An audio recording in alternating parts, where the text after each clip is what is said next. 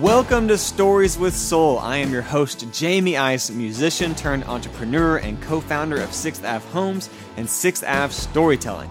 Over the past 10 years, I have launched multiple successful businesses and have become obsessed with all things entrepreneurship and marketing.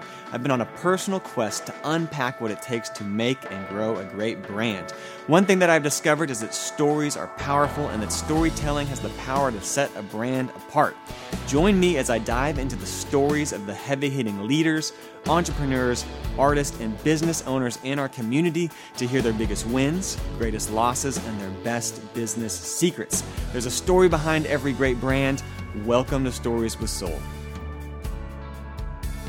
Stories with Soul is brought to you by Sixth Ave Storytelling and Organic Marketing Company, building standout brands on the foundation of story. We help small businesses grow by crafting and sharing their stories because when small business thrives, cities and communities prosper. Stories with Soul is brought to you by the Fort Worth Business Press, your source for news and business information in and around Fort Worth. Sign up for the Business Press's twice daily newsletter or become an insider using the storytelling coupon code Storytelling10, all one word, to stay up to date with the people, companies, and issues that matter most to Fort Worth. Head to fortworthbusiness.com uh, to subscribe. I am a huge fan of the Business Press. I've been a subscriber for years. It keeps me up to date with everything that is going on in Fort Worth. Love it. Go subscribe for the newsletter. You won't regret it.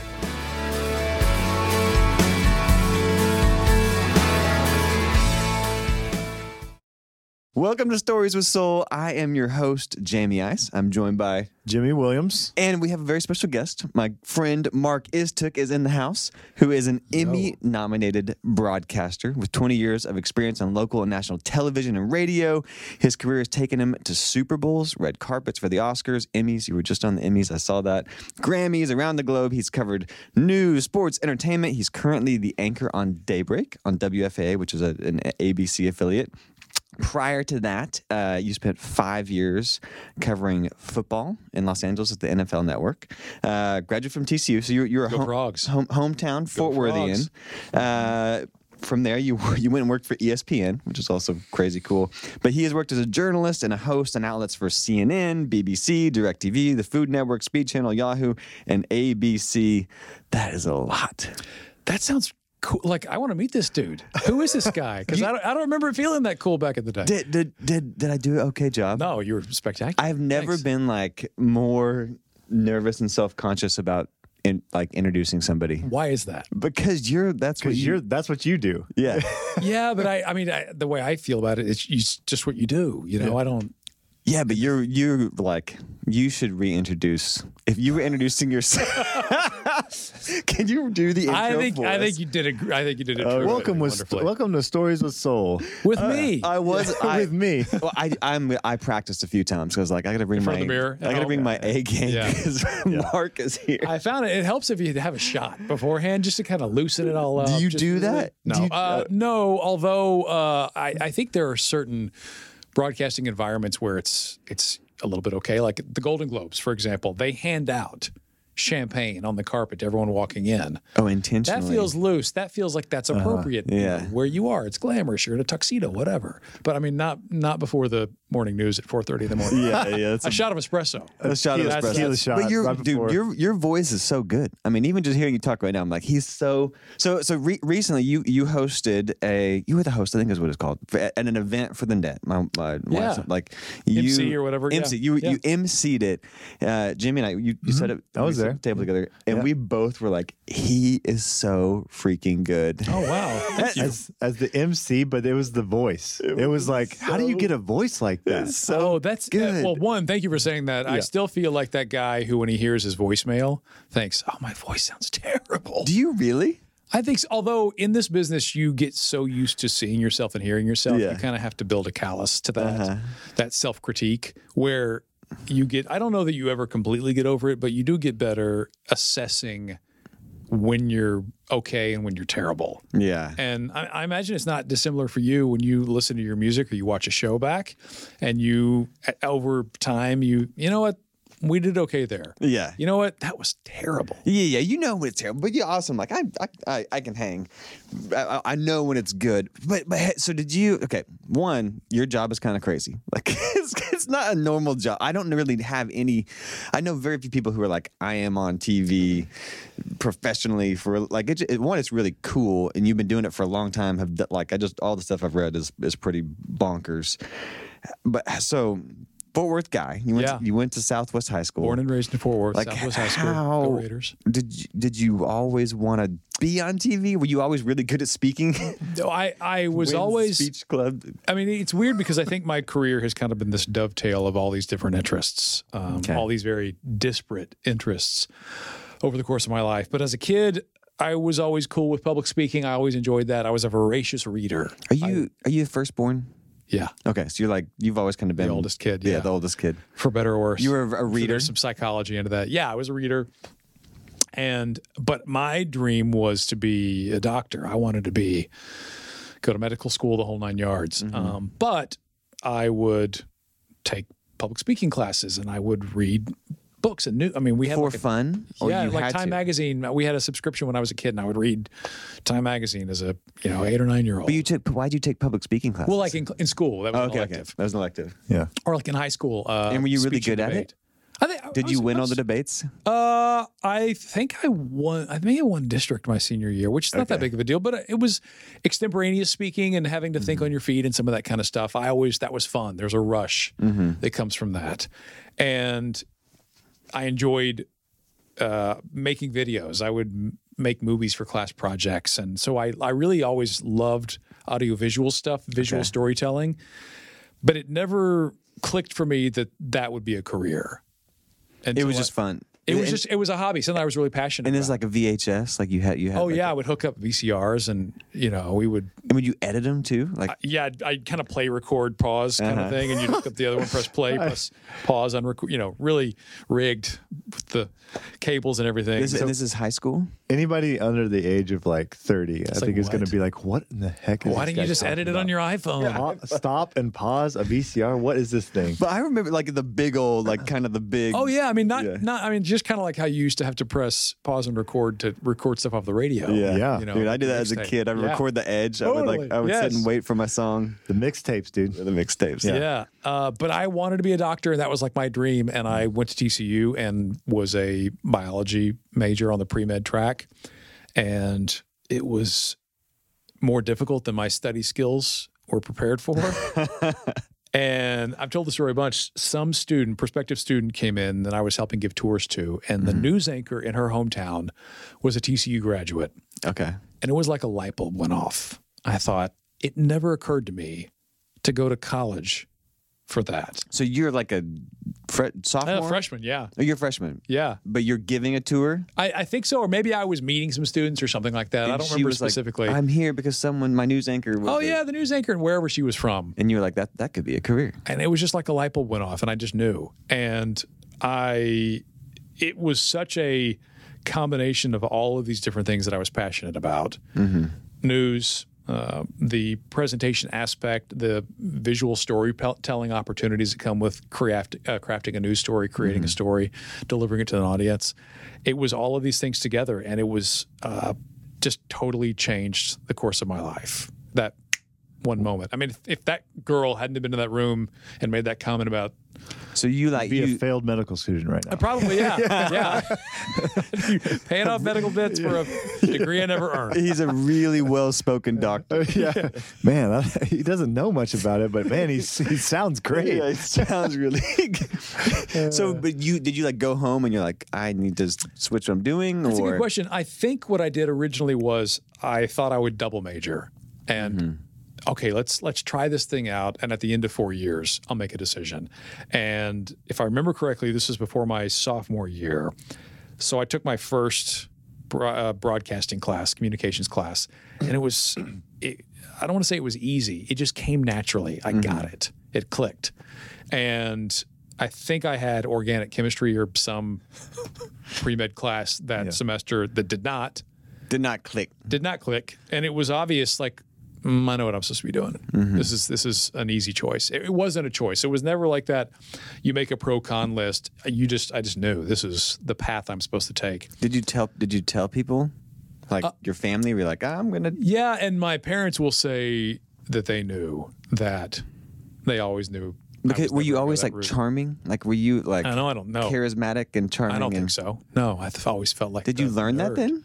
I don't know. I feel like I could still learn that. That's Yeah, but like it, it was more so. Did they know it because of like, like the love for news presentation, those types of things, or they see like what do they see in you that they? that's a great question. I think they saw that I did not throw myself into science and medicine. The way It was the passion. It was the passion. Okay. Yeah. Yeah. And and I also think too, I would also credit my experience going to church camp in the summer in a lot of ways with facilitating some of those aspects of myself that I think became really necessary in this career pursuit.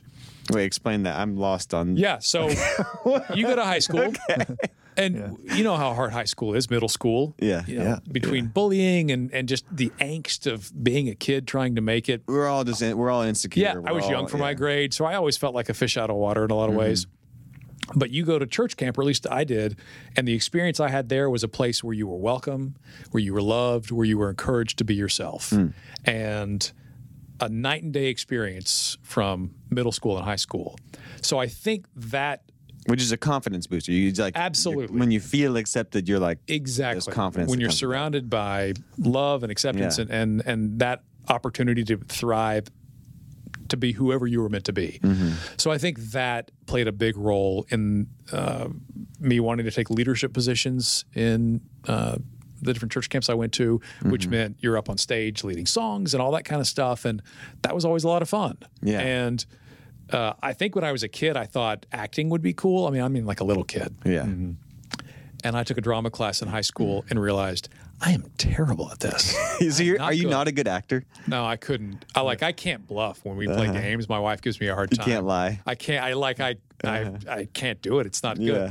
So, uh, but I can But tell you the news. but you can get up on stage and command. yeah, if it's a attention. version of myself, that's that's a totally different thing. Okay, and uh, interesting. e- even I mean, maybe we'll talk about this in a bit. But even when I lived in Los Angeles, I would get cast as a news anchor, as a TV reporter, all the time. Because I, I, you, that's you, great. you, like I went to your IMDb, which is kind of Oh fun. yeah, there's it's a lot of random stuff on there. because you were on. Wait, hold on, I wrote some of these down. So your fake persona is your like real persona. Yeah, that pret- pretend to be you. Yeah. Oh, I can do that. That's, that's great. right. Yeah. That's right. Because Oh, you were on. Wait, what, what, what shows were you on? Where you were like, Oh, cast? I mean, like uh, General Hospital. Uh, and you had Young like a, and a Restless. recurring character on General Hospital, right? Yeah, uh, they they had. And that character was a news anchor. Yeah, well, it was a red carpet host, a red carpet host for KPRC Port Charlotte. Uh, Did you- Donnie- I- did you- I- Donnie Sheldon? Donnie, Donnie, yeah, what a Donnie great Sheldon. name. God, man, if I Yeah. see you out, I'm gonna call you Donnie. Donnie. That's that's good. That's real good. Uh, you could probably go find that out there if you. You were on had to Young and use the Restless. YouTubes.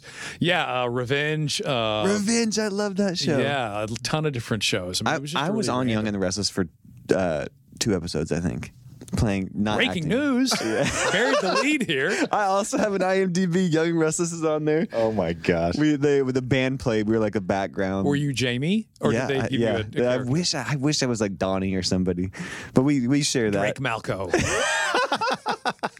that's a Moody. Great, that's a great name. Uh, so, Re- dude, I loved Revenge. Were you on Revenge as a news anchor? yeah, but literally just like the guy in the crowd, like you know, yelling questions at the you know, why did you let the governor's office? Blah blah blah blah blah. You know, Okay. whatever. Were they- you auditioning for this, or they just were you were doing the you were on the Yeah, uh, news? but I would book.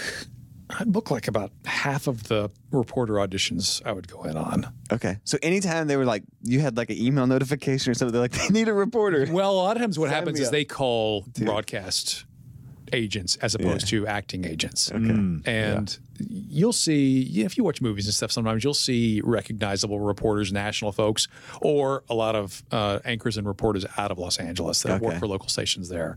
That's fun. That's a fun. um, Yeah. But the coolest gig that ever came out of that kind of thing Yeah. was I randomly got called in to do uh, auditions for an Old Navy voiceover campaign. They wanted an entertainment news style voice for this campaign they were doing. That was it was like a TMZ Entertainment Tonight kind Uh-huh. of feel vibe, and I was covering entertainment news at the time, and so I went in and got that, and that was like So you were the voice of Old Navy for, for a season. for like yeah, however long that campaign ran. This episode of Stories with Soul is brought to you by 6th Ave Storytelling. At 6th Ave Storytelling, we know that stories aren't just for bedtime, they're powerful marketing tools, and we've seen what they can do. Want to see for yourself? Download our free PDF, The Storytelling Pathway, on our website, 6avstorytelling.com. It's everything your business needs to be successful. This is what I've used to grow my businesses and hundreds of others. It's a strategy that has led to number one albums, built large followings, and has helped generate millions of dollars in revenue, thousands of leads, and tons and tons of traffic. I've seen client after client reach their goals, which is why I'm crazy excited to share it with you today. I'm offering this for free because it's my personal mission to support small business owners and entrepreneurs no matter where they are at on their journey. Because small businesses are the heartbeat of a city and they really are what make it special. Sixth Avenue Storytelling has helped brands across the country grow their business using these exact steps.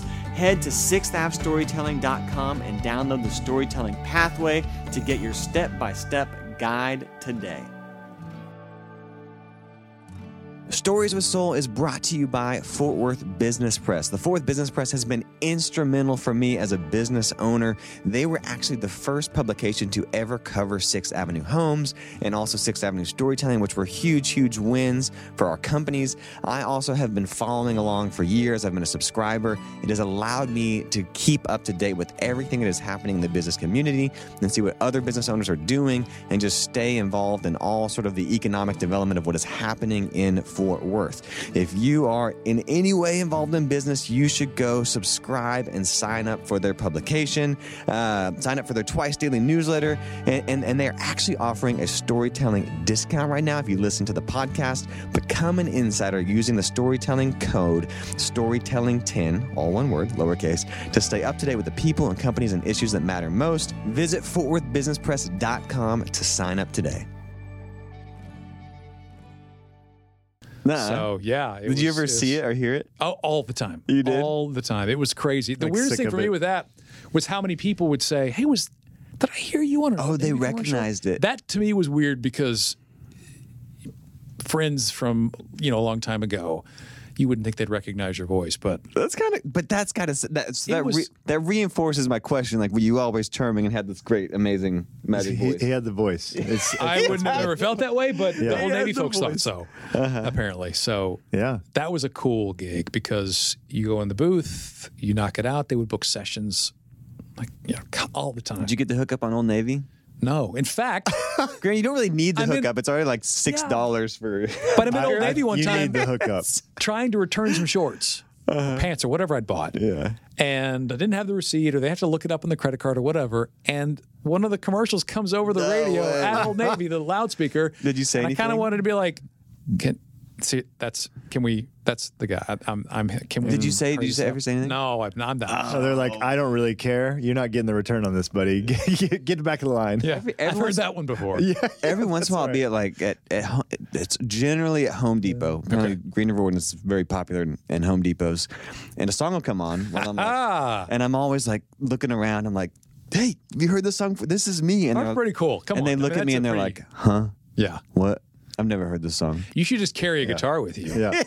and just uh, why is the guy in the toilet aisle strumming along to the song. Giro song? Okay, so we we okay we we, we way derailed and jump, That's our that's our style. jump timelines. Yeah. Well, let's let's let's head back to uh, Go- let's go back college. to TC. Wait, first of all, I read. Um, tell me if this is true or not. 'cause I don't. I don't understand how that this is possible. But it said that you were a, a sixth generation horn frog.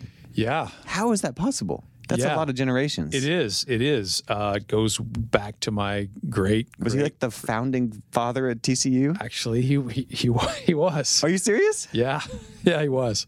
Wait, wait. Okay, give us. Another derail. You got to tell that story. Yeah. How's that work? Uh, yeah, my great great great grandfather is or was Randolph Clark, uh, who along oh, with from his, like Clark Dorn. Like yeah, like along with his brother Addison, founded TCU. no. way. That's that's how you get to be sixth generation. Do if you're the founder, does like your whole family Go is like for you're free in? for life. Uh, Is if that how that's that the works? case, then I've got a big rebate check. Yeah. on the way.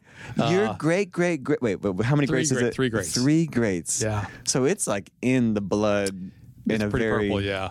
wow. Although it's it's interesting because I grew up. It's ironically my parents both met at TCU, but we were never a TCU family. Like you know, families that are. Mm-hmm. Yeah. I mean, they go to the games, they tailgate, they've got the banner in their front yard, all that kind the of stuff. Like, license plate. yeah, all that. We were never that family. Yeah. Um, but There's some pride there. Like, yeah, but it wasn't, you know, it wasn't wearing the shirts. It wasn't, you know, going to the events and all that kind of stuff. But it was the hometown team. yeah. And so I was a fan of the football team. Did you did you live in the Clark dormitory?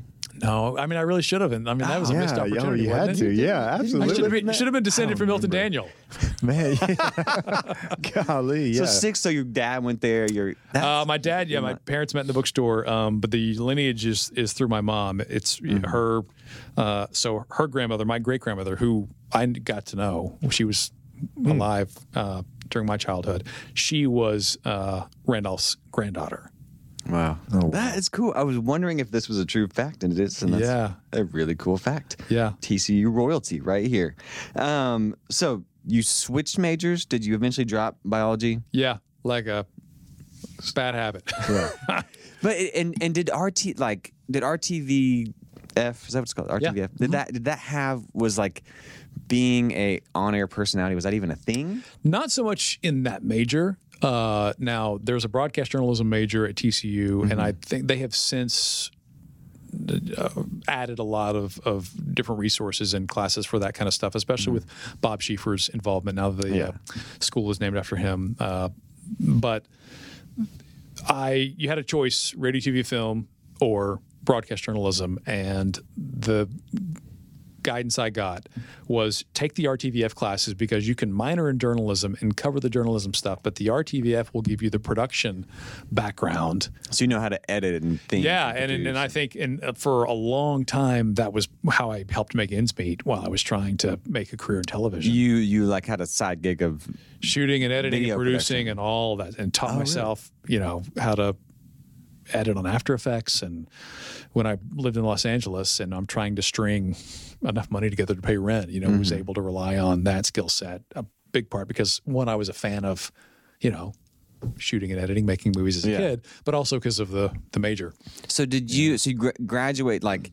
How, where, where'd you go next? Like how? do- How do you get a job? You know, I'm assuming you don't just graduate and and Get on someone camera. someone yeah, I hires mean, you. I, I there are people who do that because they have their ducks in a row, Uh-huh. uh, much more so than I did. But I, when I was a student at TCU, I had gotten a job doing graphics for E ESPN. And They had come to town to broadcast a TCU game, and That's a cool gig as a yeah, it just college happened kid. really randomly. They needed some uh, volunteers from the RTVF department and just happened to be working next to the guy who staffed that Mm-hmm. position. And so I would travel to games and while I'm doing this during my senior year and then graduating, I'm sending out my resume tape to all these TV stations all over. Just So trying- you filmed yourself like yeah, and I had an internship at Channel 8 at WFA in oh, Dallas. okay, that's cool. And Full during the circle there. course of- wow. exactly during the course of that internship you will shoot some stand-ups and put some stories together as a means to have something to put onto your reel okay. your resume tape so sent out countless vhs tapes You're literally like Again, re- back in the day. recording on a tape. yeah and you would like record one master and edit a reel then you'd have to go just dub it to tapes and send them out Mm-hmm. You have and then two just Oh, hope. VCRs, I guess. Yeah, I mean, you- you, that's what you do. And uh, so it took about a year for the first on-air paying television job. But you were doing graphic. yeah, but graphics that still. was freelance. So like, I would go to a college football game in Kentucky, and they'd pay me 150 bucks, and I'm like, oh, I'm loaded. yeah. God, so so you're you got that internship senior year, Yeah. and then you are doing that freelance work. And w- I mean, are you on your own? Did you have to like move back home? Did you like? Yeah, well, kind of. uh, Long story short, my mom moved out, uh, moved to Raleigh, North Carolina, when I was uh, this summer between my junior and senior year. So I moved back into our family home Mm-hmm. Yeah. with roommates, and that was where we lived my senior year of college. Me and some roommates in the house Mm. I grew up in, Okay, uh, and then after graduation, still was there, and then uh, before I moved. So yeah. So you had like a cheap. You're living with a bunch of dudes. Yeah. Cheap rent. Bunch of friends, if anything- exactly. yeah. Yeah. And so the freelance work and all that kind of stuff was enough to get by. I probably, I mean, that and credit cards.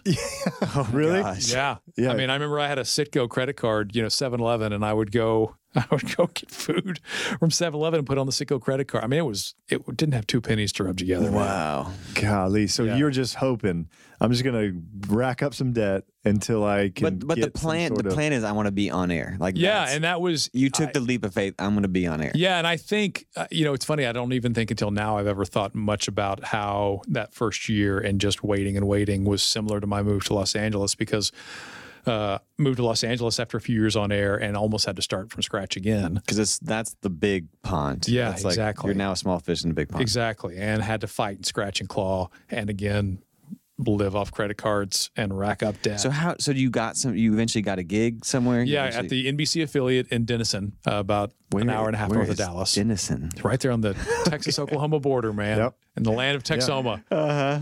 And was really fortunate to land at a station where I got a chance to cover sports, cover news. Was a As like a 22 year old. yeah, yeah, 22. I think I probably turned. That's so young. I turned 20. I think I turned 23 my first week there. And you were on air. And also, I mean, I feel bad for people in those markets because you have a lot of punk 22 year old yeah, but 22. Yeah. delivering your news Yeah. Yeah. as though they have some you know worldly perspective on what's going Uh-huh. on. They're talking about the politics and Like, you just moved here, kid. You just moved out of your dorm. yeah, that's right. But uh, yeah, uh, and did that for a couple of years before moving to Los Angeles. And then and you said I got to get out of here. It was less that, it was more I had a job interview for a job I didn't get on Jeopardy. And you ever watch Jeopardy and they've got these roving correspondents that give clues from, you know, we're in front of the tombs of Egypt where such and such was the emperor, whatever. Yeah. they had this nationwide kind of casting call where you submit yourself on tape and then they called 500 people in and then they whittled that down to 100 and they whittled that down to 20 and they flew us out to Los Angeles and I didn't get the job Uh-huh. but I thought this sounds amazing I want to do that Was that your first time in Los Angeles? yeah yeah Eh, Which is beautiful. I mean, it's so cool. oh yeah and it was a dream to go experience it you know it's like June And it's someone flew you out there, so you're Yeah, feeling, it you're was feeling just- pretty good. Oh yeah, I, I thought it was. I mean, and I you get so hyped up. You've already signed the contract with them in case you get the job, and I'd seen what it paid. And Did Mm-hmm. you quit your other job? no, because this is all well. It's all- yeah. This is so it's like a an audition process. They fly you out for this thing. You find out if you get it. Didn't get it, and I thought that's wh- I- that's where I'm supposed to be. Mm-hmm. But you want to get something like that. Yeah. Yeah, and and you know everyone told me you're not going to get that job in Sherman. Yeah. in Denison. You've got to be there. And kind of the same way that I took a leap of faith to pursue TV in the first place or even pursue broadcasting, I never sat down and decided. I just knew Felt in your gut. I'm supposed to be in California. So before we move on to LA, I Yeah. want to ask, what is the you g- you? I know you have some disaster stories in Denison. Like Oh. you, you have to. You're like, there's no way you started brand new at 23. No, of Is course. there is there like a really good story where it's like I was on air and I said this, or I just had a bad night and here's what like, you know, I don't yeah, know. I mean, uh, frankly, those moments happen now where Okay, you, okay. you teleprompter's broken and that's the script, man. I don't, I don't, you know, we're not printing papers. We're not killing trees every day and printing out an entire Yeah. show. That's where the script is. And, And, do you review that before? Or yeah, you- you, but uh, but the show you I'm on now, forget it's a live sometimes? show. You know, two and a half hours, and so some of the stuff that we're talking about, we haven't written at four thirty in the morning. The you know stuff at six forty five may not be written, and Uh-huh. so I'm a big, I'm really big on going over stuff and putting my fingerprints on it. Have you ever had it where you're like, I don't know what I'm supposed to say? yeah, because over the course of a block, I don't remember what the seventh story is. Yeah. So what? What? do you- Can you give an example of that? I, I mean, y- y- usually you can get to where you need to get, or Uh-huh. you'll someone will throw you a lifeline. uh but going back to those early days, I remember one time making a joke on air about we did this story on a big beehive. they would take it over some lady's Tennis- yard, right? Tennyson Like ten thousand bees take over this lady's front yard. Oh, And at the end of the story, I was like, huh, "That's bizarre, Yeah. bizarre." And Ah, Uh, somebody, yes. one of the camera operators, kind of snort laughed, Yeah. and then I lost it You laughed. You started and then dying we laughing. can't. Well, none of us. We couldn't go on. We none of us could do it. Uh, I'm sure there's probably tape of that somewhere. Oh man, And uh, but there were a lot of moments like that. I mean, you have a bunch of kids doing the news at that point in time, and we Uh-huh. yeah. had an older uh, weather anchor who I'm sure was just oh, beyond over it. yeah, shaking his head, just Yeah. like, God, you guys are idiots. Yeah. like yeah, But luckily, and I knock on wood when I say this, but luckily, none of the you know f bombs on air or anything like that. yeah. Okay. That's ooh, that's a well, I mean, that's nightmare. a yeah. you've never that's a, you've never done that. no, not that's a career killer. I yeah, mean, that's that's right. tough Is stuff. that is I don't know. I mean, maybe not like it used to be, but Yeah. there are still certain words that you're not going to come back from. You can't. Yeah, you yeah, can't, yeah. You can't Yeah. say- it's like in front of your kids. I'm- Have you okay uh, in in Denison? This is sorry. I'm, we're going to go back to L.A. But Yeah, did you yeah, ever yeah. get like sick or like where you're like getting queasy, where you're about to just? I mean, I'm like I'm about to throw up. I'm about to burp. I'm about to you know. Gosh, not off the top of my head. I mean, I Okay. there definitely there's all kinds of moments where mics are up and you're not ready to be on, and they take you early, and all, all that kind of stuff. Yeah. Nothing was ever like just a career killer. At least if Okay. so I blocked it out of my mind. Okay. Yeah. I was going to say we might need to ask some of those coworkers. Uh, But I mean, between the coworker, there were certainly like at the end of any week, you could go back and I mean, put together a blooper reel. Oh wow. Mm-hmm. Yeah. All right. We can move on. So LA. Yeah. So you said I need to be here. 'Cause Yeah. It's, it's the first time you go to LA. It's, I mean, it's it's like the Garden of Eden is what I always say. It's so pretty and Yeah, and and the weather, and it was just it was a vacation. It was an adventure. And all right, I'm going to move there. Now I got to figure out how to do it. So I got a job at a store on Rodeo Drive in Beverly Hills, working retail, while I landed a sports gig for the City of Santa Monica's cable channel, doing sports every two weeks for their local Santa Monica cable news show. so that's not that's not paying very much. No, no, no, no. And it was a lot of work because I've got to come up with the stories. I've got to find the uh, shooter. We've got to edit the stories together. We've got to go drive to this other city where the studios are to anchor Mm-hmm. the thing. And I mean, it was just a way to just keep my foot in the door. Did you did So you I'm ha- still on TV, just barely. did you have any savings or anything or you just No, I think I had 800 bucks okay and you and a ton of credit card debt. and a turn ton of credit card debt. Oh, were your yeah. parents cool with it? Were they were they like They were unbelievably supportive for what, in hindsight, was a wild, harebrained idea. really? And That's cool. it's kind of one of those things where I would never tell anybody to take that leap of faith unless you have to take that leap of faith. Does you, do you know what I mean? It's like Mm-hmm. Yeah. because there's so many reasons not to do it um, unless you are willing to tough it out. Unless, unless you're willing to do the grind. And I and I I don't I don't know that I realized that I was. I think that that time trying to make it there, trying to make ends meet, get out of debt, have regular TV work. and you're accumulating more debt. oh yeah, yeah, yeah, yeah, of course. I mean, I look at that as that was my grad school. Uh-huh, okay. you know, someone else takes out a loan to pay for grad school. I'm swiping credit cards to you're just paying eighteen percent. Wow, yeah. yeah, yeah, yeah. and you're paying it right away. Yeah, that's right. So it, I think that that experience though was what I needed to learn to continue to be there.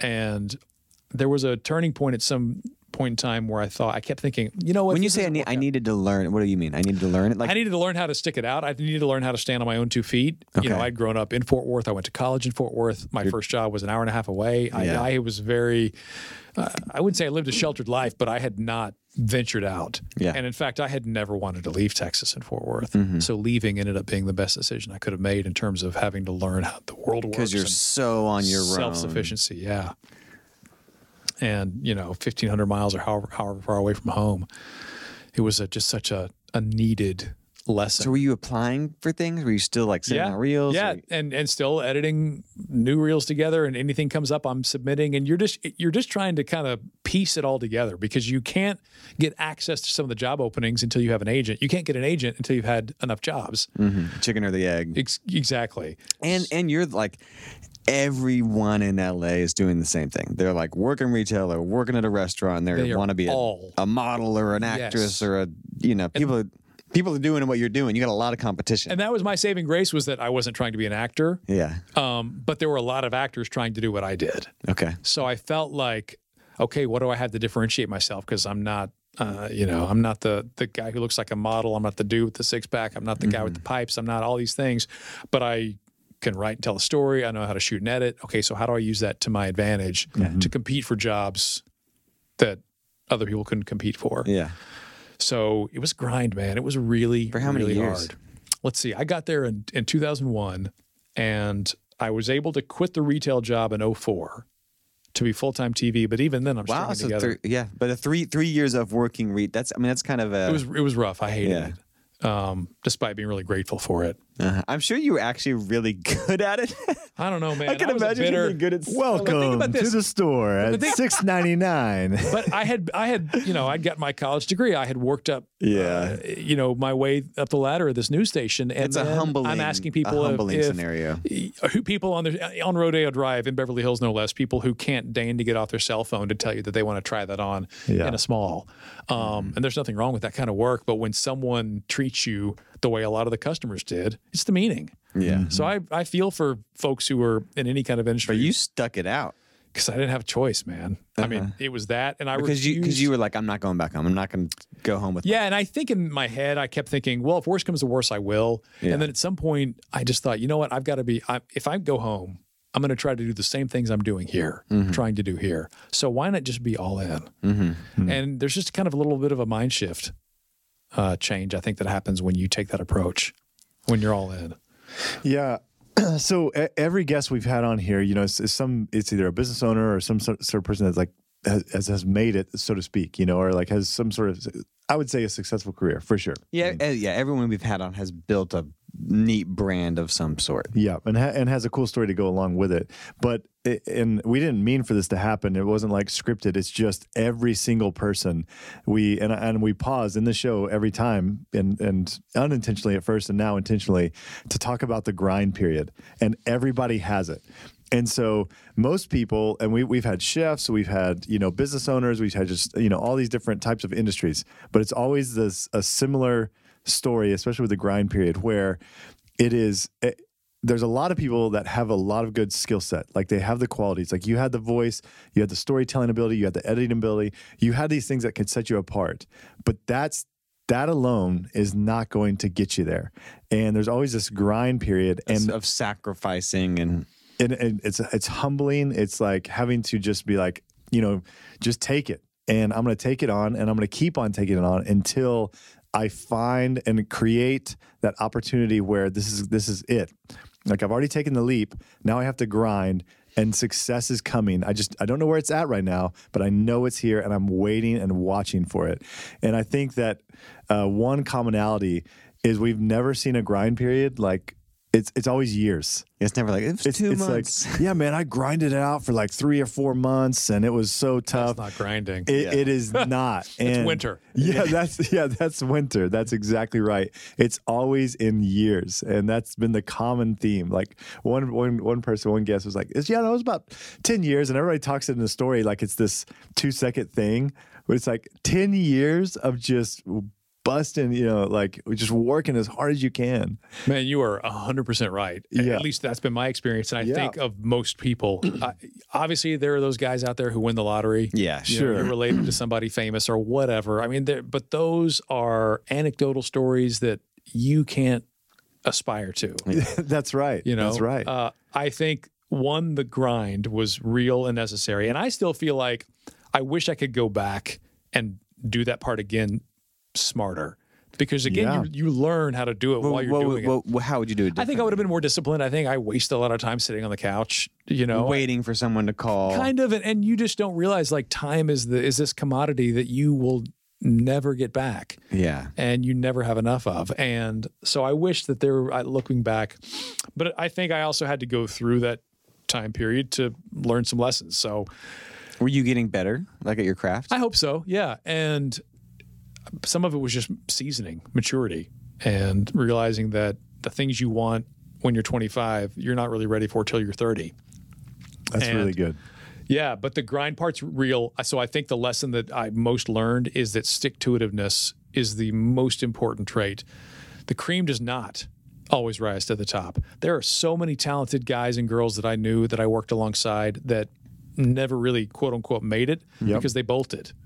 Because they're like, after a year and a half, they're like, this is too hard. I'm out of here. And that's in the broadcasting, the local news world, in the hosting world, the TV world. I had you know actor and actress friends that I think were super talented and, and could have had really long productive careers who were like, eh, this isn't for me. It's not. Yeah. It's not for you. If you can't stick it out, then that's then go do something else. Because their expectation of the grind period was six months, a year, two years, even. You know, it's like, but you're. Are you willing to do what Yeah. it takes? I mean, you could look at a million things. You know, guys that uh, people that are in amazing shape. Yeah. Well, if you want to look like that, it takes 10 plus years. Yeah, it takes you that don't work. It wake takes- up that way. Yeah, You don't just like, So- oh, here. That was just a really, really valuable lesson for me, and and I think it's one that I am still learning. Mm-hmm. Frankly, Yeah. Sure. I hope Yeah. That's right. How did you Just smarter now. How to, actually, can I- older. Can I, w- one other thing that, that's interesting, just it, uh, also to correlate some of the other guests that we've had on, is almost everyone has had a pretty supportive family Mm-hmm. and pretty support. Like, we really haven't had anybody that was like, my parents said you like. Almost everyone's like had had parents that were pretty supportive, Yeah. which I, I, I I'm I'm thinking about. You you said that they allowed you to go do that. They, they, they didn't they didn't like here let me pay you you know pay for it no. I mean, they they helped to the degree that they were able to. but they were encouraging. yes, Like and my- I don't know that I could have done it emotionally without that support, without knowing that they were behind me. But like my parents cut me off when I said I'm dropping out of school to go play music, but they were so supportive. You know, Tricky, isn't it? It, but I, I it, the fact they cut me off was great. It, it taught me to be super super poor. Um, but but they're encouraged. But I, but I think about having kids now. Like the biggest thing I want to give my kids is a confidence to chase their dreams. You know. But I just hearing you hearing you say that after hearing guest after guest say the say a similar thing that I had parents who encouraged me to go do it. I almost feel like it's it's either that or it's got to be 180. They were so Uh-huh. The absent and underdog. discouraging that you have Chip on your had as shoulder. Your goal, I am Yeah. going to prove mom or dad wrong. Yeah. and Yeah. that is your north star. Yeah. but I I don't know that there's an in between. At least not for most people. I don't think so because I mean, i i and as a parent now, I'm like, I'm hearing the stories of what you know some of the guests are, are saying. I'm like, man, as a parent, I'd be like, what the heck are you doing, man? Like, that would be hard to stay supportive for that many years. Mm-hmm. you Yeah, know? and it's tough because I also think, and this is tricky too. But as parents, you want the best for your kids. yeah, but it's I think pretty hard to determine what is the best. yeah, Yeah. is getting into Harvard the best thing? For, it might not be for your kid. You know, maybe your kid needs to go a different route and figure out a different path and blaze his own trail or her own trail. And I think every generation wants something better for their kids than they had. Although maybe we are hamstringing our kids by trying to ensure that as opposed to letting them earn it, figure it out Yeah. That's on right. their own. But letting, but the fact that they were like, we're gonna let you go to L.A. and do this TV. my dad helped my thing." dad packed up the car and moved me out i mean like he cool. drove me and uh, he likes to tell the story that as he is getting back in the car to drive back to texas just tears streaming on his face hardest thing he's ever done he likes to Mm-hmm. Wow. Mm. say and i mean as a parent i get that Yeah. but he did it Yeah. and i'm eternally grateful Yeah. um, to both my folks because they were very very s- and always were supportive about we'll figure out a way to help you do what you want to do Mm-hmm. Yeah. That's even if we amazing. don't agree with it Yeah. Okay, so what happened? What was the What was the moment where Yeah. you said, "Oh my gosh, dude, this is it's paying off"? two big turning points. Um, one was the city of Santa Monica's cable channel that I was doing that one show for it like- launched uh, kind of like a fun little out and about out and about town kind of show where we highlighted local restaurants and fun stuff to do in Santa Monica, and that was going to be a weekly show and it was going to pay enough for me to quit the retail gig. Oh cool. Probably not really, but I couldn't really do both. And I'm like, I was so done. So that was where, I, okay, I'm full time TV. Finally, this is a big milestone. Now you're a professional in California. yeah. So this is like 04, I guess Confidence booster. three years. Yeah, it was a big, big, big move. Um, but then it's still like trying to find the gigs that were sustainable, the jobs that, okay, I have a job, not I'm stringing together a bunch of freelance jobs and hoping that the check comes in the mail in time for me to pay my rent, which happened so many times. You know, I'm not, I don't know how I'm going to pay rent this month. Did you have roommates? Had a roommate, yeah. Were roommates or roommate? Were they also in He the was industry? in uh, the roommate I was lived with for the longest time worked for a film company, um, you know, movie uh, production company. Uh, so that was the first key was that Santa Monica job, and randomly, I just kind of started adding stuff to it. I did some stuff for the city of Los Angeles' cable channel. Mm-hmm. Uh, got a job hosting a show that was nationally syndicated, uh, profiling people doing good work in their community. So I'm just kind of adding these things to the resume, and you know, none of, none of them were big enough, but they were, you know, bigger stepping stones.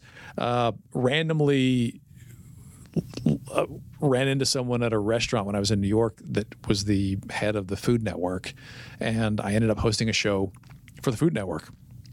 Because you met him in a restaurant? Co- Well, we had he I'd been on the radar. He was like, his voice is so I, good. well, I'd been on the radar, and I think he ran into me, and it was kind of like, "Oh, hey, that let, let's do Mark for this uh, this X Y Z show," thinking I lived there. I didn't. So they hired Oh. did you me for know? The show. Did you know who he was? Yeah, my, I was having lunch with my. It's this is very like L.A. New York kind of story. I was having lunch with my agents while I was in New York for something. Yeah. We see the guy there. They say hi at the table. He remembers me for the show. Thinks I live in, live in New York. They say, okay, let's do this. Find out I. I'm in Los Angeles. Oh, now we've already signed the contract. We've got to get him out there. So I do that show. When I'm promoting that show, we did a segment on the TV Guide channel. Okay. TV Guide Network, and that led to me working for the TV Guide Network for a number of years in entertainment news. All right, guys, we're interrupting your podcast experience once again, I know. I'm sorry. I'm sorry. but we are giving you something for free. So it's totally worth it. Yeah. We recently released a document called The Storytelling Pathway on our website. It is our playbook for success for growing brands Mm-hmm. for marketing that, that that's every literally everything that we do at Sixth Avenue Storytelling and we want to share it with the world. We want to give it to you. So, in addition to these nuggets that you're learning on this podcast, you can get our free playbook, free manual for how you grow your business from Sixth Avenue Sixth Ave Storytelling. Storytelling. Yeah, it's the That's right. storytelling and it's really really good. It's where do you find it? it? It's sixthavenuestorytelling.com. There you go. And it's good. Go get it. Go download it. I promise it's going to help your business.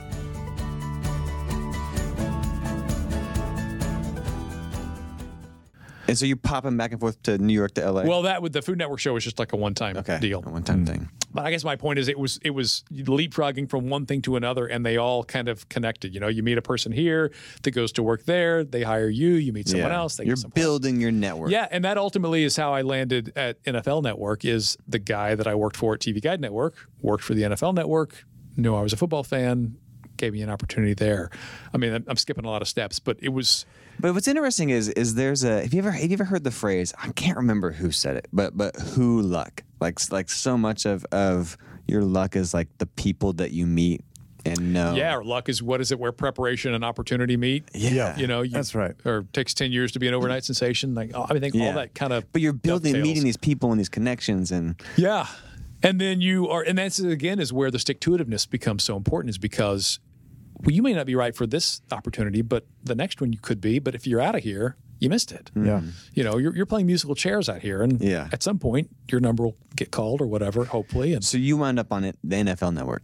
yeah. And were, are you a sports guy? Like, hey, were you- I mean, I, that when I w- at the beginning when we talked about wanting to be a broadcaster, the goal at the time was to be on E ESPN on Sports Center. that was that was your dream. I thought that would be the most amazing thing. And then I went and it was a weekend sports guy, and I was like, no, it's not the dream anymore. I don't.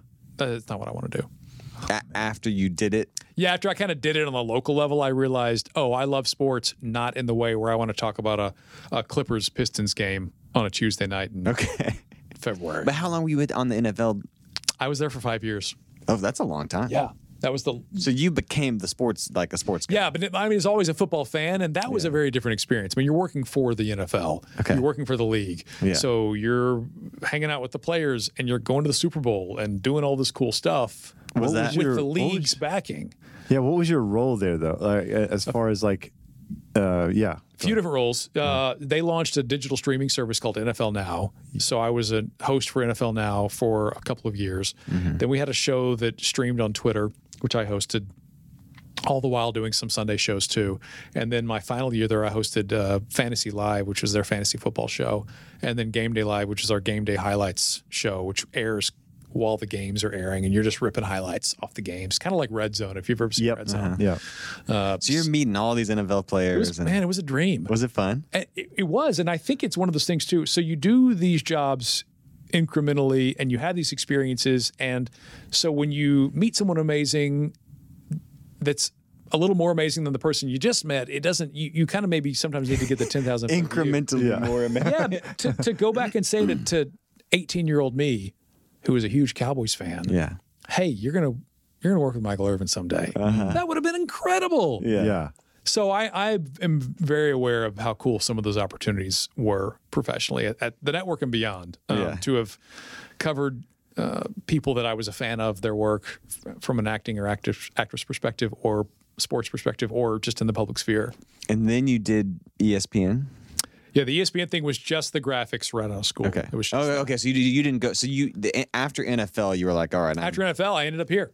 oh, a- after NFL, you you wound up Yeah. in for back in Texas. Yeah. So you you, you your five years in LA, you were doing all the NFL. So I was I was in LA from 01 till uh, 2019, so about 18 years. Oh, 18 years. yeah. Yeah, because so we it got was- a we got a grind period there of how how mu- how long Ryan was the 01 to 04. Yeah, 01 and to then 04. 04 to 07 was when I landed at TV Guide Network. I was Yeah. at TV Guide Network till I think like 2010, 2011. Um, after that, did a whole bunch of freelance stuff. That's where you mentioned the BBC, CNN, ABC.com. I hosted just a bunch of random stuff, um, d- ton of shows.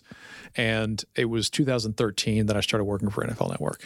Okay, so peel back the curtain a little bit. I, I I feel like most people, whenever they see, like, and, and this is this is something that I you know have learned over the years, but I feel like when most people they see people on on TV, they're like, oh, that's just their job. Like you get like you're the anchor for a ho- or you're a host of a show, and like whenever you're watching TV, you don't realize that they might be there, and but then you know next month they're gone. Like I mean, it's just so Not a lot of, of career um, security. Exactly, and I and I think people like you know you see pe- people that on TV regularly, but they're on different shows or they're hosting different things. Now they're on a game show. Now they're on a news network. Now they're on this.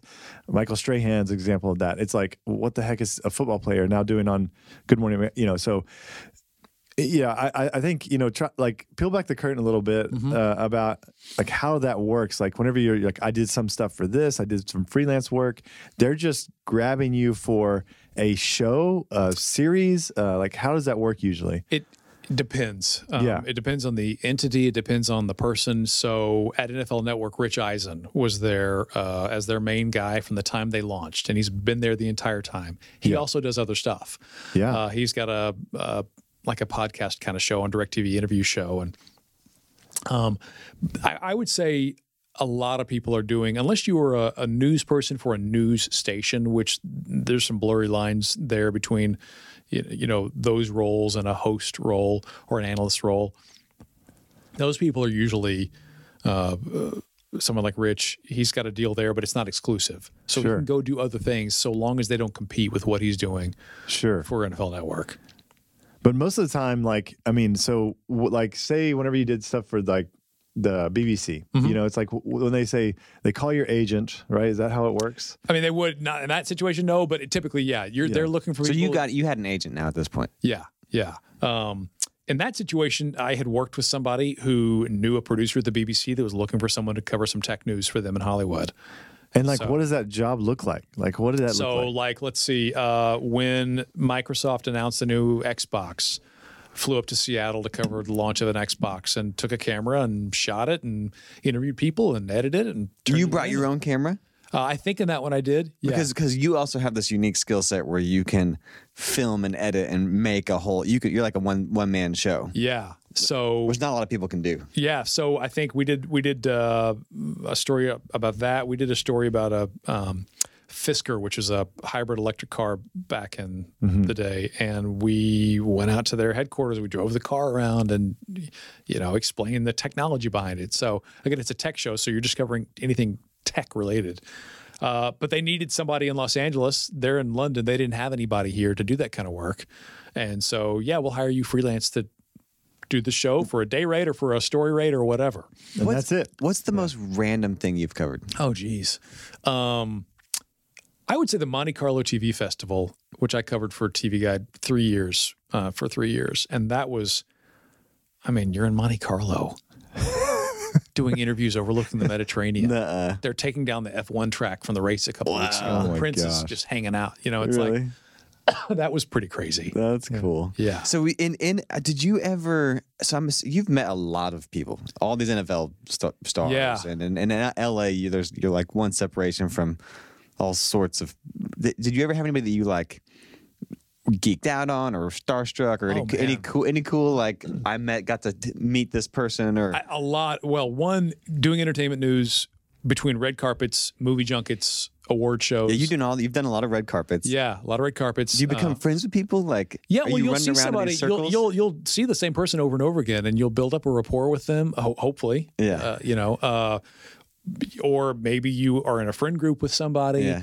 It just depends. Uh, but the the number of random encounters, uh, I, I feel like it's kind of a Forrest Gump experience for me, and just the the, the jobs I've bounced between and the people I've gotten to run into. Uh-huh. Um, you know, w- one of the most bizarre encounters for me in hindsight is I'm. I'll give you the whole setup here I feel like this is gonna be good flown on an airplane one time coming from Los Angeles to North Texas somewhere, and Mandy Moore was on the plane. This Mm-hmm. Okay. is like way back in like you know like oh, what, what was, what was the 03, movie 04. the big di- uh, that the Switchfoot song was on? Uh, Walk to Remember. yes. This is like the Yeah, Walk there to you go. Remember. And So I this remember is 0304. So I- you're like, you know, Yeah. your highest accolade is Denison, you know. Yeah, anchor right exactly. now. and I had seen her on this airplane, and I remember saying to myself, "If I ever see her again, I'm going to ask her out." Nuh-uh. And this Okay. is, by the way, I'm not that guy. Okay. I am. I was never the guy who could go up to someone in a bar and introduce my. You know, Yeah. Can I have your number? That was always. ugh. So I'm walking in the on the street in Beverly Hills one time, Uh-huh. going to get a Subway sandwich, I think, or something. and she comes out of the hair salon, and I'm kind of like. Well, I, s- I said I'd ask her out. I guess I kind of have to. Like, I love I'm, that I'm you- the biggest puss in the world. You uh, honored that. So I just, I'm trying to remember exactly how it went down. I think I walked up. Did to you her. have a Subway sandwich in No, your he hand? Probably. He, I he probably bought am. Subway sandwich on credit card, Yeah. and then he's walking out and he says, "You know, now's the time to ask Mandy Moore out on a date." Yeah. And uh, I think I said to her, What would I have to do to convince you to have a cup of coffee with me? No. I think that was my ballsy line. move. I love it. Yeah. And sh to her credit, uh, she said, Oh my gosh, you just made my day. I'd love to, but I'm, I'm seeing somebody. Uh-huh. And I thought, What a great response, even if she made it up. Classy. Yeah. It's a Yeah. Classy move. And I think I was, Yeah, thank you very much. Hope you have a nice day. You know, Good for good you. luck to you too, whatever. Golly, that was nice. And I remember, I mean, I was probably shaking. And and again, this was the most out of character thing. But I remember thinking, I can't believe I just asked out Mandy Moore. I love That's it. a story for life Add right th- there. add that on yeah, there. and um, so then she goes on to have this this big career. And, Yeah. uh, uh, my I- you know my first. I can't believe I skipped over this. My first real celebrity encounter. You know, I told you I read uh, Time magazine as a kid. I was a news Yeah. junkie. So when I was in high school, I volunteered to write for the Fort Worth Star Telegram's teen section of their newspaper, Class Acts. They had this little section devoted to teens like once a week. I'm assuming they don't have that anymore. No. But they had a bunch of teenagers Mm-hmm. that were, you know, correspondents. And so I got sent to the National Cutting Horse Show to interview Johnny Rutherford, race car driver, Okay. who didn't show up because he was sick. Okay. But the guy who did show up there to support his then wife, Christy Brinkley, was Billy Joel. What? Billy Joel's there. There's nobody. They're just doing a rehearsal, right? Billy Joel's hanging out in the stands. His wife's riding a cutting horse around the arena and forward. Billy Joel was in Fort Worth at a cutting horse event Exactly. and I guess they're like, well, let's go see if Billy Joel will give us an interview. as a high school kid. I'm 14. that is hysterical. So we go up to Billy Joel and Excuse "Hey, me, Mr. Joel. would you give our teen correspondent an interview? And he was gracious enough to do so, and he couldn't have been cooler. And my Really? questions were like, "Where do you see yourself in ten years?" What's your favorite color? yeah, it really was like, "How do you think you'll be different in ten years?" I mean, it was this just really, really, really terrible. Um, but he was kind and gracious, and in fact, another reporter came up and tried to get in on it, and he like shooed shooed the guy away. It's like Oh, that's cool. talking to this kid here. Can you? Yeah. What a cool first interview. It was pretty rad. Are you a Billy Joel fan? I mean, yeah, I have to be after that, right? yeah, I mean, absolutely. down Easter Alexa all day. Yeah. Uh-huh. So uh, I, I, my, I somehow, some way, I need to get a note to him or cross paths a- again and be like, you have no idea What that how meant." your kindness affected this 14 year old kid That's all cool. these years ago. That's really neat. Yeah. Yeah. Have you ever had anybody that you like got really nervous?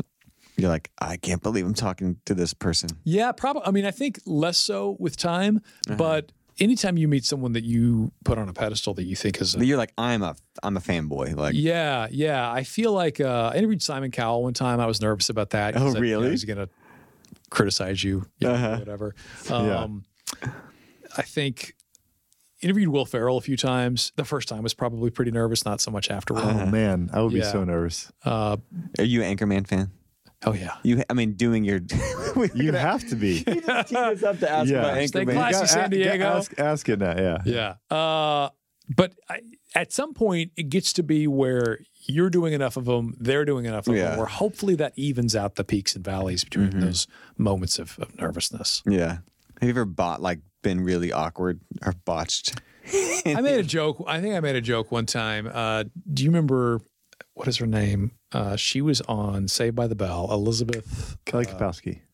I don't know the name. I don't tall- know the the actual tall- a actress tall name. redhead, um, and I'm forgetting her name. AC Slater's girlfriend. Yeah, yeah, yeah. I'm totally blanking. They're actual people. We just are we're just we were at this uh, press event Uh-huh. to push a bunch of NBC shows. excuse me. And it's like oh, at a resort. And I made some joke about we should be doing these interviews in the hot tub because it was a really nice, swanky place. And I was like, Yeah. oh, that'd be kind of funny Yeah. if all the interviews were in a hot tub. Except I think the way it came out. came out- it's It's like creepy. sexual. yeah, like you and I should be doing these interviews in the hot tub oh which was not my intent at all. And Uh. she responded kind of like, mm, not not so much. And then I really meant Now it. you feel like a jerk. yeah, and I kind of like, no, no, no, I'm not that guy. I don't. uh, Uh, uh. I just asked Manny where at one time. That was it. yeah. so uh, certainly there are plenty of those kinds of moments where what you think is a funny shtick on camera doesn't really play that well. Yeah. And you're in the moment, you're trying your best, and sink or swim. Sometimes you. Have you have you ever pissed someone off? Like Oh, I'm sure. yeah. You know, a lot of times uh, producers will come up with questions that you're asking, and you've got maybe four minutes to talk to somebody, and you're trying to get 20 things Yeah. discussed. Uh, I, you know, they always love drama. What's the, what's the drama like? Dish on your star, your fellow co-stars, etc. I'm sure that's the, the most boring thing in the world for them to talk about. And Yeah. plus, who wants to be a snitch? Yeah. and Yeah. about their colleague. So I'm sure, you know, when you've asked a question like that enough times, somebody Or like you talk to the quarterback and it's like trying to talk trash about his lineman or you know, it's like, come on, dude. Like I don't want to talk about that. Yeah, I, I, you know, hopefully those become fewer and fewer and far between over time. So, but, so you you I get eh, you're in LA. You're on. You're now on all these shows. You're now doing all this. Like, are, are, are you like I've made it? Um, I don't know that I ever felt that way. I mean, I will say being able to get out of credit card debt. So that was a big moment. that's a big. Mm. And you met your wife in LA. Met my wife in Los Angeles. She's from Birmingham, Alabama originally, but she had moved there for a job and loved it too and ended up spending a lot of time there That's cool. as a LA resident. And then how'd you how'd you wind up back? Were you did y'all get restless in LA? Did, were you wanting something more? I wouldn't say so. I, you know, I there's a whole big. I'm sure you guys. I don't know how to explain to you. Texas, California, sibling rivalry. I Yeah. guess. Uh-huh.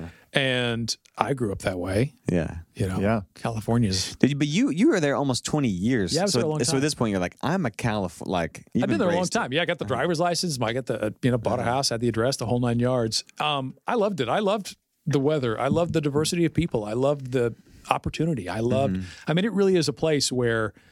If you have an entrepreneurial spirit, you can make stuff happen. And there's so much energy, It, There's so it's much- palpable. energy of people doing really neat Yes, things. if- it's inspiring. It it really is. It is a it's a place where so much happens, not just in the entertainment world. Uh, and you know, some people don't like it, which is fine. But I feel like if you don't like it, you're looking for stuff not to like because there Yeah. are certainly things, the traffic and the smog, and the, it's you know, there's a lot of fake aspects to the entertainment industry. But I felt like it was going to be what I made of it, and I feel like I made made a lot of really good friends. Um, had a lot of really positive growth experiences there. Had some great job opportunities. Like it was hard, but it also So were you looking for a new job, or were you so my time at the NFL Network was coming, or my contract was coming up, Comment contracts. and I felt like, given the position I was in and the guys that were ahead of me in the pecking order, I really didn't see myself passing those guys up. So do I roll the dice and try to sign another contract and stay there and tread water? Uh, that was kind of the consideration. Well, around that same time, Channel 8 the opportunity opened up on their morning news show Daybreak and I had kind of in the back of my head thought Were you staying in touch with people in Texas? Like, how'd you even know that? my agent knew about Your it. agent knew about it. Yeah. Um, but I had, I mean, I came back here all the time. I came back Because your family's six or your seven family's times here. a year. Okay. Fort Worth. I always Your consider- brother's here, and Yeah. yeah. Yeah, I always consider myself one one foot in Texas, one foot in California. So I was back here all the time, but it would always been in the back of my head. If I ever moved back, I'd want to work for Channel 8 Mm-hmm. That's where I interned. That's the news station I watched Yeah. growing up. That was a place that I really thought I'd like to be. And morning news was something I had not done and really wanted to do. Um, You hadn't you hadn't done morning news. Before no, Hmm. that. but it- I had done it for the NFL. okay. A morning, yeah, but that, yeah, it's not the same thing. Yeah. But to me, it was a combination of everything that I loved. Let's talk about sports, local news, entertainment, politics, national news. Uh, You know, you have a, a morning news team where you've got some camaraderie that hopefully is part of your broadcast. That really appealed to me. Mm-hmm. So those were kind of two bucket list items for me were one, doing a morning news show, and two, working for Channel 8.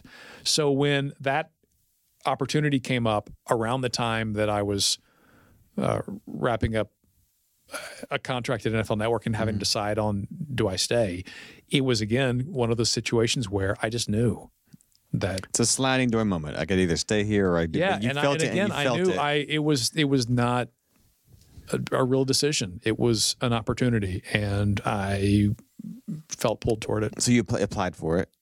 Yeah, and Got the it. whole time, I yeah yeah, and uh, you know you're nervous about will this work out the way I want to. Did your Did your wife feel the same way?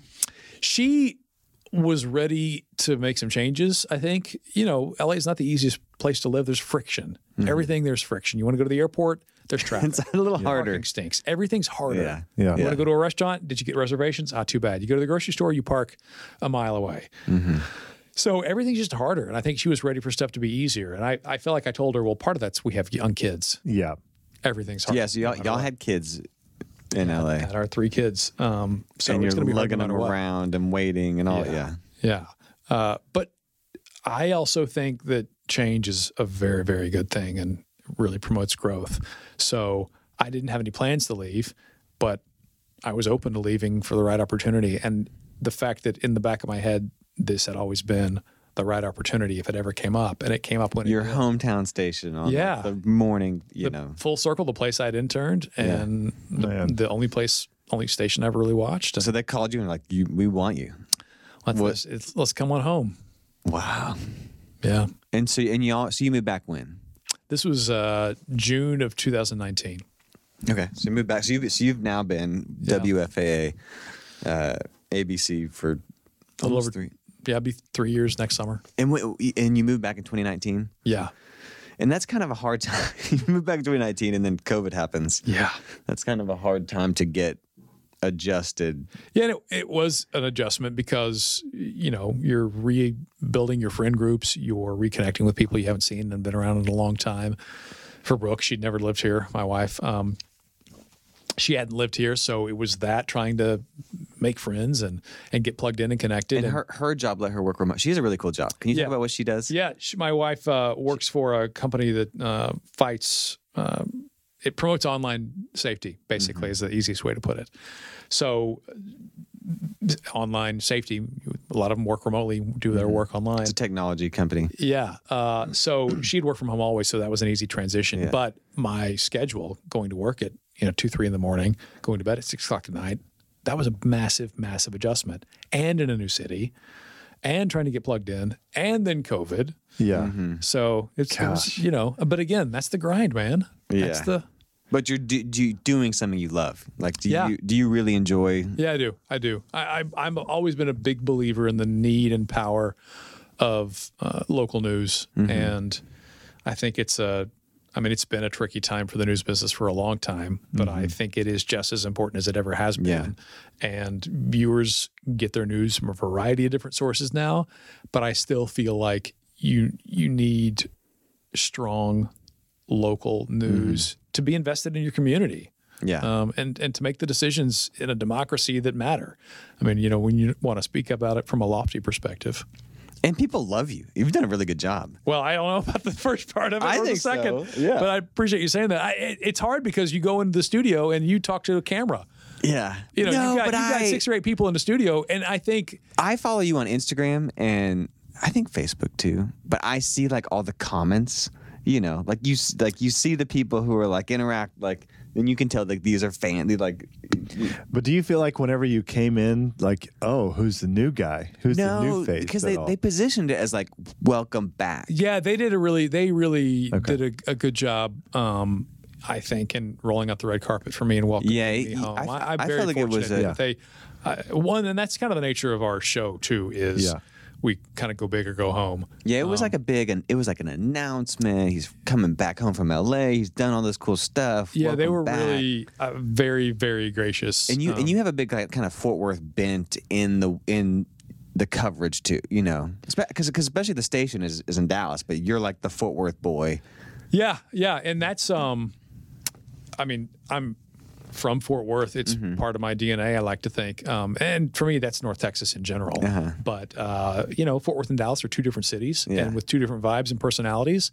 And I'm a product of Fort Worth. Yeah. So I like the fact that I get to work in Dallas and I get to experience so many of the cool aspects that Dallas has to offer, and that I am able to maintain my Fort Worth roots and and try to represent you know Fort Worth stories when I Mm-hmm. get the chance to. And um, this is this is a cool place to live in general. Yeah. I, I don't have to tell you guys that. It's I think it's fascinating if you've traveled at all or lived anyplace else. You were the fifth largest media market in the country, That's, cool. Yes. but it doesn't really feel that way when you So you're it is like you're at top level of morning. Yeah, top five, man. I mean, Yeah. that's a big deal. But but we are relatively affordable to you know when it And, comes to and morning cost of living. news And is more fun than like nighttime news. I think it It's is. a very different. It's a, it always has had a different feel. It's a- Yeah, I it's think like so. the more positive, fun. Well, I think that's what hopefully people are looking for in the morning as well. When you're Mm-hmm. getting ready for your day, you've got the TV on in the background, you're shaving, Yeah. making cereal, getting the kids ready, getting out the door. It's a little more entertainment based. Yeah, and you uh, you obviously want people to know about what's happening in the world and do right by the stories that you're telling. Um, but I think there are opportunities, especially when you have a two and a half hour show. Yeah. there are opportunities to tell some stories that are irreverent, to put a smile on someone's face before they leave. Yeah. You know, I'm I'm someone who thinks there are enough reasons. Uh, you know, life is hard. Mm-hmm. Yeah. There are enough reasons not to smile. Like, let's find some too. Yeah. Yeah. yeah. I like that. Well, I'm glad. I'm glad you're back. Appreciate Can, that. can I, I have like all these like technical questions about how it all works. Yeah. I'm gonna I'm Dig gonna into it, transition but- this a little bit. Yeah, And, like let's do it. Pepper you with some questions. Um, okay. Because this is so fascinating, like like so spe- specifically speaking, like m- morning news. Mm-hmm. So is everything?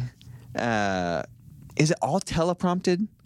Are you ri- are you writing it, or are you like given a script So we have a team of producers that are putting together the shows. to put together the show? and they are writing the news, writing the shows for us, right? Okay, so you sh- you show up and they're like, here's here's the script, for, or are you are you help, like saying I want to cover this today? There- Here's us. Are you are you like looking for stories? or Well, are they usually, usually there's communication prior to each day. You know, so Okay. we've talked the day before, we've talked throughout the day. If there's a breaking news story, we've do you have a weighed in. meeting after the show? We have meeting before and after. Okay, and are you like this was good, this was bad, and then tomorrow we're gonna Yeah, talk about this? totally, all of that. And if there's something that, hey, you know what, this is happening in Fort Worth, and I really think we should cover it.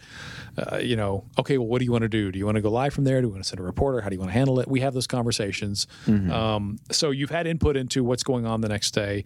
They, the show is mostly written by the time we show up. And I'm also a big believer that, you know, I, if I'm going to say something, I want to have had some input on it. So Yeah. you'll go through and you'll tweak stuff and make some changes. Do you kind of read it out loud, or do you like get together in a room and read it, or No, I mean, because some of it's not. You know, they're still getting it together because especially if it's if it's they're news, getting it together like literally right because if before it's news, Yeah, it you happened, don't know everything. happened like yet. 30 minutes uh, ago, but that was two hours uh, yeah, earlier. You know what what we knew at four thirty might be different than what we knew at six thirty. Yeah. you- so you got to be on your toes. Yeah, and you need to know what's going on in the world. I mean, that was the thing at the NFL Network is you can't you can't just read the football news. You need to know what it means. You know, you know, you can't just read about. Uh, uh, Derrick Henry's injury. You need to know that the Titans are really relying on him this year Yeah. in order for that to have context. And that's the same thing with the news we cover. You know, we had a big school bond uh, election this past week, and if you live in Fort Worth and your kids go to public schools, you have insight and thoughts and perspective on you know how that money should be used and what the needs are, and so all that informs Mm-hmm. the stories that you're talking about. Um, so Mm-hmm. But then when you get up there you you're re- you're reading you're tele- it's a teleprompter right like you're reading Yep. you're reading a thing and you don't necessarily know you kind of have an idea of what it is but you Hopefully, I mean, I, ideally, I should know. I should have recently read it and put are my you just fingerprints like on it. are you are just a really good fast reader that you're able I am that. Yeah.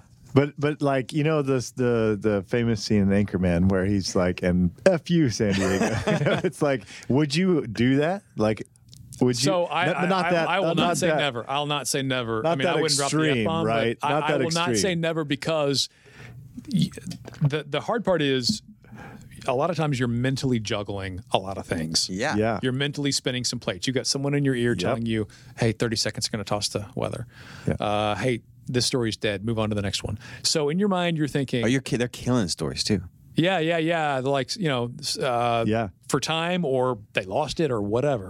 So you're reading it and trying to deliver it in a way that really gives it the story it's due Yeah. and also thinking about, oh, what are we doing next? What are we doing? Da, da, da, da. And so there are times when you go into autopilot mode and you're you're just Yeah, getting just- the copy because you're thinking about five of, you know, your brain's only capable of so Yeah, much multitasking. that's right. That's right. So that happens, uh, but I think if you're really engaged and really know what you're doing with that story, it shouldn't happen. yeah. and you should also be bringing things to life in the copy as well. do I mean, you ever there's- spin spin it off and kind of start doing your own thing a little bit Oh yeah, yeah, yeah. your own Um, flair well, I, I'll sometimes that's kind of you'll when the think magic happens too it's when you put your personality in it Well, I think also that's where you are connecting with an audience Mm-hmm. because anybody, you can go find a thousand people who can read a script. yeah Yeah. to a camera. But who has perspective on the story, knows what it means, knows what questions the viewers at home might have. So let's say it's COVID vaccinations and you're reading a story about how they approved it. They haven't said yet how you can make your appointments. As soon as we find that out, we'll let you know. Yeah. That's a question someone at home would have that may not be in the copy, but Yeah. you thought of it because you're a parent, you've got kids, and you wondered it and you, you added that to it. So now someone at home who has that question, it's been answered. Yeah. So I think that's a part of it as well. And, you know, that's also where being plugged into a community, being from an area is so huge because otherwise you lack the local perspective that might be really necessary. So you're doing. You're also like reading the or watching the news or reading the newspaper like when you get home to keep up with. Yeah, and luckily there's a there's some momentum that goes there where if you have stayed on top of it, you don't have to start from scratch every single day, and also some osmosis. But do they are Mm-hmm. they, like. Are they calling like? you- I'm assuming your phone has to be on all, all the time because they're like, tomorrow, don't show up at the studio. You're gonna send you here. Like, yeah, yeah. The day uh, it doesn't end. Do you wake up sometimes? and You're like, oh, this is not what I thought I had to do. But here's- Yeah, absolutely. You know, there. Um, I'm trying to think of an example. Um, you know, I, I the, the big pileup on Interstate 35 right before the winter storm last right, whenever that was January, February. However many cars, or hundred some odd cars in this pileup, and got to go out and cover it the next day. Get down there. Going to be live. In it the happened snow right and at ice. Mm-hmm. the end of our newscast the prior day, and so I think they made the- the decision overnight. I think it was overnight. But you wake up and like, all right, we're going to do this instead of what we thought, mm-hmm. and that's part of it. I've always been blown away at just how fast stuff moves. Because we we've been on a, I've been on a handful of morning shows, music wise. We've been on Good Morning Texas a handful of Mm-hmm. Yeah. times. Uh, but like it's just so fast paced and like then cutting to here and then cutting to here and then cut like it like it gives me anxiety even thinking about it because how quickly Especially if it's everything- live. Yeah. yeah it's live and Yeah. and it's and then it's literally there's like a counter and the commercial's about to happen. You got to get these lines out, and I mean it it's a it's an art. Um, okay, what was some of the, my other questions? I have one. Okay, Do you do any voice? This is kind of silly, but do you do any voice exercises like uh, to warm up your voice, or you just wake up sounding like that? Like I don't. Lu- I appreciate licks that you are lollipops complimentary. like I don't know this. that I feel that way. I, I definitely feel like some mornings it's there and some mornings it's not. Uh-huh. uh so no, I don't do any. I mean, the cup of coffee I'm hoping is what really gets you get you, get you warmed up and ready. caffeinated. Did you did you have to like? Do you have any tips on like speaking with clarity? And did you have to learn some of that? Like, were- did you have any weird ticks that you had to get rid of, or uh, do you have a Texas accent ever that you had to like intentionally whittle away at? It's funny that you asked that because when I lived in California, and people would know that I was from Texas would say, "Oh, you don't sound like you're from Texas." I think I'm someone who sounds like wherever I am at the moment. And when I would come back to Texas, I'd pick up y'all and I'd kind of draw things out and sound like George W. Bush, you know, just kind of rounding everything off. And so I, c- I fall I can fall back into that. But I think in certain situations that you know that are more professional or, or presentation based, I get away from it. You know, verbal tics, the ums and the ahs. I had a producer one time that pointed out that I would say "you know" all the time. you know, when you're da da da da da da, you know, and da, da, da, da, it's like how people say "like" Yeah. all the time. So when you start becoming aware of those things and keeping them front of mind, hopefully you can eliminate eliminate them. But you asked for tips. I think trying to speak more slowly Okay. the brain is capable of thinking at let's just make up a number 300 words a minute something amazing but you can only talk at let's say 127 or whatever you know So you intentionally say uh, slow my pace down. i, I need to do a better job of that i think actually You- but that would be a great tip Uh huh. is if you can slow yourself down just those few extra milliseconds can help you better articulate what you want to say Yeah. L- li- doing this podcast, I have noticed listening back to myself. I'm like, oh my gosh, I say okay a lot, like yes, and then and then I will- I will kind of mumble and speak really quick, and I You, just, you should never have said that because now everybody Everybody will hear it. listening But, uh, I- from I now heard on is going to be like, oh, there he goes again. The rest of the Doing it. podcast. Well, the, the two Yeah. tips I've heard from on air coaches and, and consultants when it comes to assessing your own stuff listen to it where you can't see the visuals and then watch it with the sound turned down. So the Oh, listening that's to an it will help interesting you idea. focus on what you're saying, how you sound. Okay. And then watching it with the sound turned off, turned off helps you focus on how you look. Do you have mannerisms? Are you moving too much? Are you not moving enough? You know, Mm-hmm. you have some people who are like monotone bodies that never move when they're talking and other people that are all over the place. Yeah. I'm more of the Well, and you're you're the place. tall and have like long arms Yeah. too. Like you, you have. I'm like- very yeah, when I'm on air I think I'm pretty expressive with the hands and Uh-huh. all that stuff. I, I I I read this book once that was all about like how do you win people over or something. I can't remember. It, it was about it was about like a how do you influence people or something. But one of the tips was talk with your hands and it makes people feel safer Okay. because it's like this like uh, evolutionary we're always trying to protect ourselves so if you can't see someone's hand you're like do they have a weapon do they not have a weapon do they what are they Interesting. doing and so if you show them your hands you're like eh, there's like something in the brain that like makes people feel comfortable It's like when you walk up to a horse, you should to like you're gonna, if you're gonna pet a horse, you're supposed to like approach where they can see Yeah. your hand. I'm just laughing at the the viewers on at the home. You're like, does he have a weapon? You know, it's like, He's gonna shoot me through the TV. oh, I see his hands. He's, it's gonna like be okay. your, it's your, gonna be your, all right. your Yeah. lizard brain Yeah, is thinking yeah, that. no. And so it's like great speakers will like have their hands up and use their hands. And, I'm sure there are mounds of research on that kind of stuff. Yeah. You know, focus groups they've done and all that. So okay, random question: health and sleeping. Mm-hmm. So okay, the, the, the, the craziest thing about what you do is that you you get up at what time? about 230, 245. That and so you're Get you're up. That's, that's I just want to clarify. Get up at two thirty. I mean, Yeah. that's insane. you're what's it called? Circadian rhythms. Our- Is that, is that the right word? Yeah, that's it. So They can are you, like, whack. Totally jacked up. Yeah. So w- when I don't have sleep, like this this week, I woke up in the middle of the night a couple nights and I just felt like crap. And Mm-hmm. it just it affects everything. Sleep affects everything. If you do not have enough sleep, you're like not the best version of yourself. How do you how do you do that? Like how do you?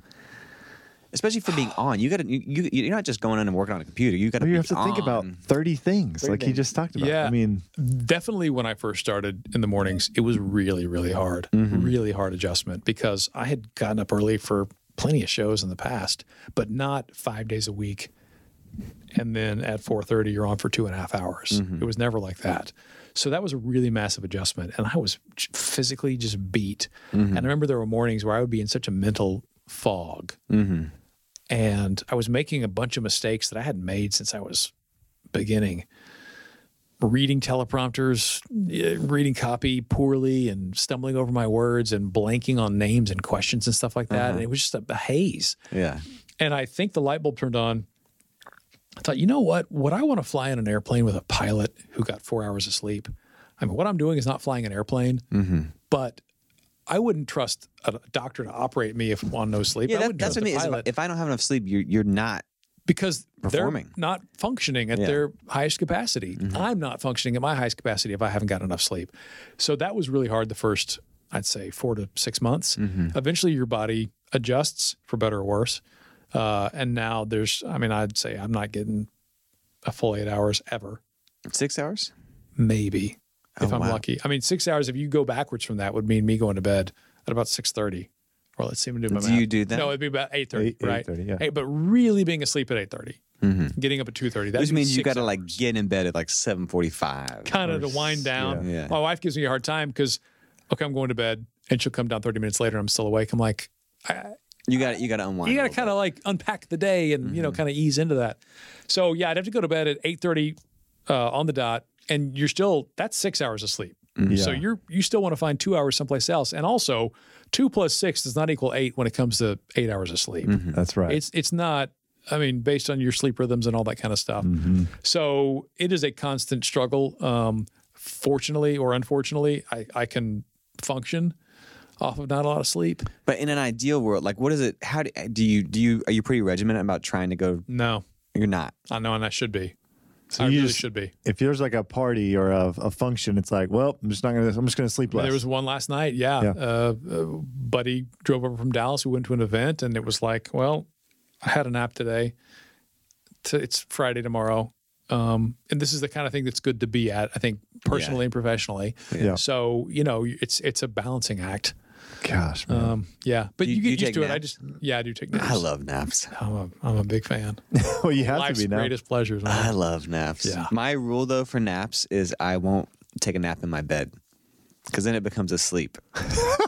That's weird. That's a whole, I mean, I feel like you could have a whole podcast on that, yeah. you know. I do a nap on the couch. I might get on top of the covers on my bed, but I will not get in the bed. Otherwise, I'll I'm a, fall asleep. I am a very good napper. How long do you nap for? Well, I would say I don't nap. If I nap for two hours, that would be a really long nap Yeah, for that's a- me. that's a sleep. Um, I mean, even if I get 30 minutes, I'm at least that's something. better. But I mean, I'm one of those guys, if I fly on an airplane, I'm asleep before we take off. That's y'all are crazy, man. I'm, I'm, I'm Mm-hmm. Do you do you- excellent nap? so what what is your what is can you tell me walk me through just like your routine like your morning because I, I geek out on this kind of stuff Yeah. So 245 alarm goes off. I usually uh I don't advertise this, but whatever. I usually will like go we have our closets are in the bathroom. I'll Mm-hmm. go into the closet and I'll like lay down on the floor and I'll scroll through the emails to catch up on the emails. like uh, before on the your morning. back you're laying on the floor Yeah. really And I why might, not why are you not doing that in the bed just to you want because my wife's asleep. oh, okay so you Um, walk in But it's kind of like my transition. just like I'm just like I'm transitioning to sleep, that's my transition to being awake. you Yeah. lay on the floor Catch up the e- on the emails. uh-huh. There's not really a place to sit in the bathroom either. You know? I like Uh, it. I'm into yeah, this and so and I'll scroll through the catch up on you know what do I need to be kind of aware of. Get up, do the shower, shave, get ready, the whole nine yards. Uh, get dressed, out the door. yeah. you drink coffee Not on the way. okay Uh, be- I'm try I try to limit my coffee consumption to a cup a day. okay Although I'm getting caffeine through diet cokes, but those don't count. you drink diet cokes Yeah, how many diet cokes do you drink a day two. that's not those are not good for you the aspartame Well, I used to I used to uh, limit myself to Fridays only, and I'm off that. So that was a, that It's was off a, the I did that wagon. for Lent one year. And So w- so coffee, no coffee. You're just you're just are you like still in brain fog mode? Not really. I mean, again, Okay. that's part of the adjustment. Is I'm Okay. pretty adjusted by now. Okay. Uh, to get to work, then I get the coffee for to be on air with the coffee. Yeah, That's Mm-hmm. a whole thing for me. Be on air with coffee. because So- you, you get to hold something yeah, yeah, and it's like There's it's a like vibe. I feel like it's uh, if I'm at home having coffee and they are too, I feel some kinship. You know, if I'm Yeah, watching somebody yeah. on a morning show. again it's the psychological hands thing Yeah. You see my cup He of doesn't have coffee? a he doesn't have a knife. He has a got a coffee coffee. mug. He's Yeah. great. He's like me. So get to work. Uh, we record some stuff for the show. Usually, I'll go over the scripts and and you know if there's any tweaks I want to Like make. some some uh pr- like promoters or bumpers. kinda. Exactly. Yeah. Do our, our cold opens, we call it. Um, get ready, get dressed, get made up the whole nine yards, and boom, All right, do the show. makeup. Is that Yeah. something you just gotta you, You do makeup? They're, Yeah. they're doing your hair, they're doing your makeup, got- and I'm you doing are it. just oh you, you got do a it. lady Yeah. or I'm a, doing a it. No, I'd say guy? I got a guy named Mark Istook. you Yeah. do your own makeup? Yeah. So you're you're a professional at putting on. I mean, I would A say face. I, I'm sure that a makeup artist would be like, "What are you doing? This Yeah, is- yeah. You are messing it up." Yeah. Uh, at, at NFL Network, we had somebody. You'd come in the chair and the chair, and they do the whole thing. And Uh-huh. So what are you what are you trying to cover up? Wrinkles? What are you trying to? what I'm are you- just, You're shiny. You're just We're trying all to pop- shiny. I'm just, you just. Here's the you just want thing. to pop or what? No, Uh, you don't want to pop. You're too shiny. Well, Oh, or okay. the Right? thing is, like you, it, cameras, especially modern cameras, they take really good pictures, and and your flaws are exaggerated when you're on camera. So it just kind of softens it. It's like you know, that if you take an Instagram picture with the soften filter on, that's what it is. Do you have makeup on right now? I hadn't taken it off. but here's the thing: like I don't come home to wash it off. yeah. So, I- so I- this is terrible. I'm sure this is like the worst skincare regimen. I just I take the shower the next morning. Yeah, you don't- And you I don't don't- you like don't do yeah, a makeup But I'm not putting remover. on a lot either. Like I'm just doing a thing, and it takes me like 60 seconds. oh, just- okay. Man. Yeah. All right. That's it's so interesting. So you just put it on, you just leave it on the whole day. Yeah, I don't. I mean, you don't like, I care. feel like it, it has to fall off, right? Like, or does it evaporate? I don't know. I, think all I think women are like, You're such an idiot. right yes, now." You're like, and I am "You're- okay with that. Yeah. I am You know fine what? to be an idiot when it I- comes to like, makeup. I think part of the reason women have to do all this crazy skin stuff is because they're putting stuff on, they're picking it off, they're putting it on and picking it off. Like if you just Well, left no, it, yeah, just that, leave it that's a alone. whole. Yeah, I feel I- like If you just left it alone, it would probably be. I, We don't know anything. There's a about whole this. beauty yeah. standard thing there too that I feel like is maybe self reinforced. Uh huh. Well, if nobody wore makeup, then we would all be on equal footing. Yeah, exactly. except whenever you're on camera and it's all like like in your face. Yeah, I, know. but again, I guess I feel like it's because we have an idea of how it should look. Yeah, yeah, you're right. You're right. So it's all those beautiful people out there. Yeah, right. It's all about God, flawless. Man, I skin. hate those people. Do you do you do, eh, you work out? We took a picture the other night. Like touched your back. I'm like, yeah, he, he, he like works out. That's a weird comment. left over. I wasn't. I You was lift, like, you, yeah, I yo, was yo, muscly. you, you, you lift, bro. Yeah, you lift. yeah. But do you? But you don't work out before you go. No, that would be my dream. I mean, ideally, I would like to work out before work. Yeah, but you work out after. Oh, Uh, That's insane. Yeah, and not anywhere near as much as I should be. The COVID and and uh, kids COVID and kids. Yeah. make actually COVID for some people has helped them, but Yeah, it, it it's an helped, it helped excuse. me. And like I'm stuck at home. I'm That's great, man. work out. Well, good for you. But you, but it's a part. And when you get home, do you take a nap when you get home? Depends on the day. I also like how am I feeling. I'll try to like it, ride the sleep rhythm cycle. So, oh, you know what? This feels like this is this is when I need to take a nap. I'm not tired yet. I'll do it later. That kind of thing. okay. I uh, uh, wanted to ask you. So before we kind of like go in lightning round real quick, um, you know, I, f- I feel like you know the the news, just the local news. It's like whenever you're growing up, or when we were growing up, people our age, it's like you know your weatherman, that's your boy, or like your sports Dale Hansen is like that's your guy, like that's my best friend. I talk to him every night, right? Sure. You know, as and so obviously that has transitioned completely, but Yeah, pe- you feel like you know them. yeah, you feel like, and they are local celebrities for sure too. And but now, I mean, and we have a lot of twenty somethings. I mean, literally 22, 23 pe- age people working for us. Gen Y. Yeah, Gen Y. And I'm like, where do you get your news? Facebook. You know, or they don't say Facebook. No, they don't say Mm-hmm. They don't say Facebook. They say, you know, whatever, whatever. Talk or- TikTok. yeah, TikTok. And someone talks about it as a joke, the news of the joke. And that's it. Like, like there is no other news source, or maybe a, maybe Twitter. You know, I think they also might get like scrolling news on their phone. yeah, Mm-hmm. of course, Yeah. of course. And so, you know, obviously that's like, I mean, as a, a TV host, a broadcaster, anchor, like you are, you know, it's like, well, come on, you got to look at me. Like this is my, th- like you're you're getting the news from me. So like, what what do you like? What's your opinion on that? Or do you embrace it, or is it like kind of like this, like, dang man, I wish we could do it? Are you just eh, like do you enjoy it are you like l- always looking af- ahead i'm sure that's talked about your production team all the time Yeah, I mean, there's a bunch of aspects to what you're describing, um, and I think it's a double-edged sword in that you've got this democratization of how we get our news, yeah which is good in a lot of ways. Uh, I think it's it's helpful to have diverse voices. It's helpful to have diverse perspectives represented in what stories are covered and in how they're covered, how they're told. Uh, however, I think that we, and I want to be careful how I phrase this, we have this situation now where I think this idea of do your own research is kind of this gold standard for a lot of folks. Except too often, I think doing your own research, whatever that means, ends up being go find something that supports your already held perspective. in your own little vacuum that you live in. Yeah, Yeah. yeah. You get on And- Facebook, it's the people that think just exactly like me. Yeah, and look, I'm not going to pretend that the news media has a perfect track record. That every journalist is this bastion of unbiased truth. I, I, it's not. It's they're people. Yeah. They're people that are fallible, um, just like a doctor, just like an attorney, just like any other profession. But I do bristle at some of the criticisms of, of media that that makes it like every single member of the news media has an agenda, an axe to grind, whatever. Yeah. that's not why I got into this You business. you don't have like a secret agenda to No, I mean I have I have a belief system. Yeah. Um, and that belief system, I won't pretend that it doesn't factor how I see the world, but I hope that I also have some tether to objectivity where I can call a spade a spade. And do you you don't feel like at least on the local network, lo- local shows, you don't feel like uh, that. I mean, obviously, like different networks, like I mean, Fox, if it's like more conservative, like I mean, like is that like the stories that get aired? Is that like a thing? But is it is it? I want to like pop this bubble, of, Sure. Because there is a facade that it's like okay, this network is definitely more conservative. This is definitely liberal, but like how much of that is a, of an agenda is talked about well we can't play can't do that story because like how much is that really talked about or not talked about Yeah, know what I great mean? question. I think a lot of the uh, the stuff you describe, you know, really plays out on the national level. Um, Sure. you know, you mentioned Fox News specifically.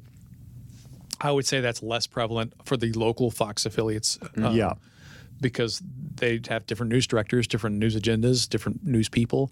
Uh, but I think in general, i- if you, I- I, well, let's go big picture. yeah We live in a democracy, a democratic republic, however you want to phrase our system of government, but it demands that I think we be informed, active citizens, right? yeah Well, that's that's that requires some work.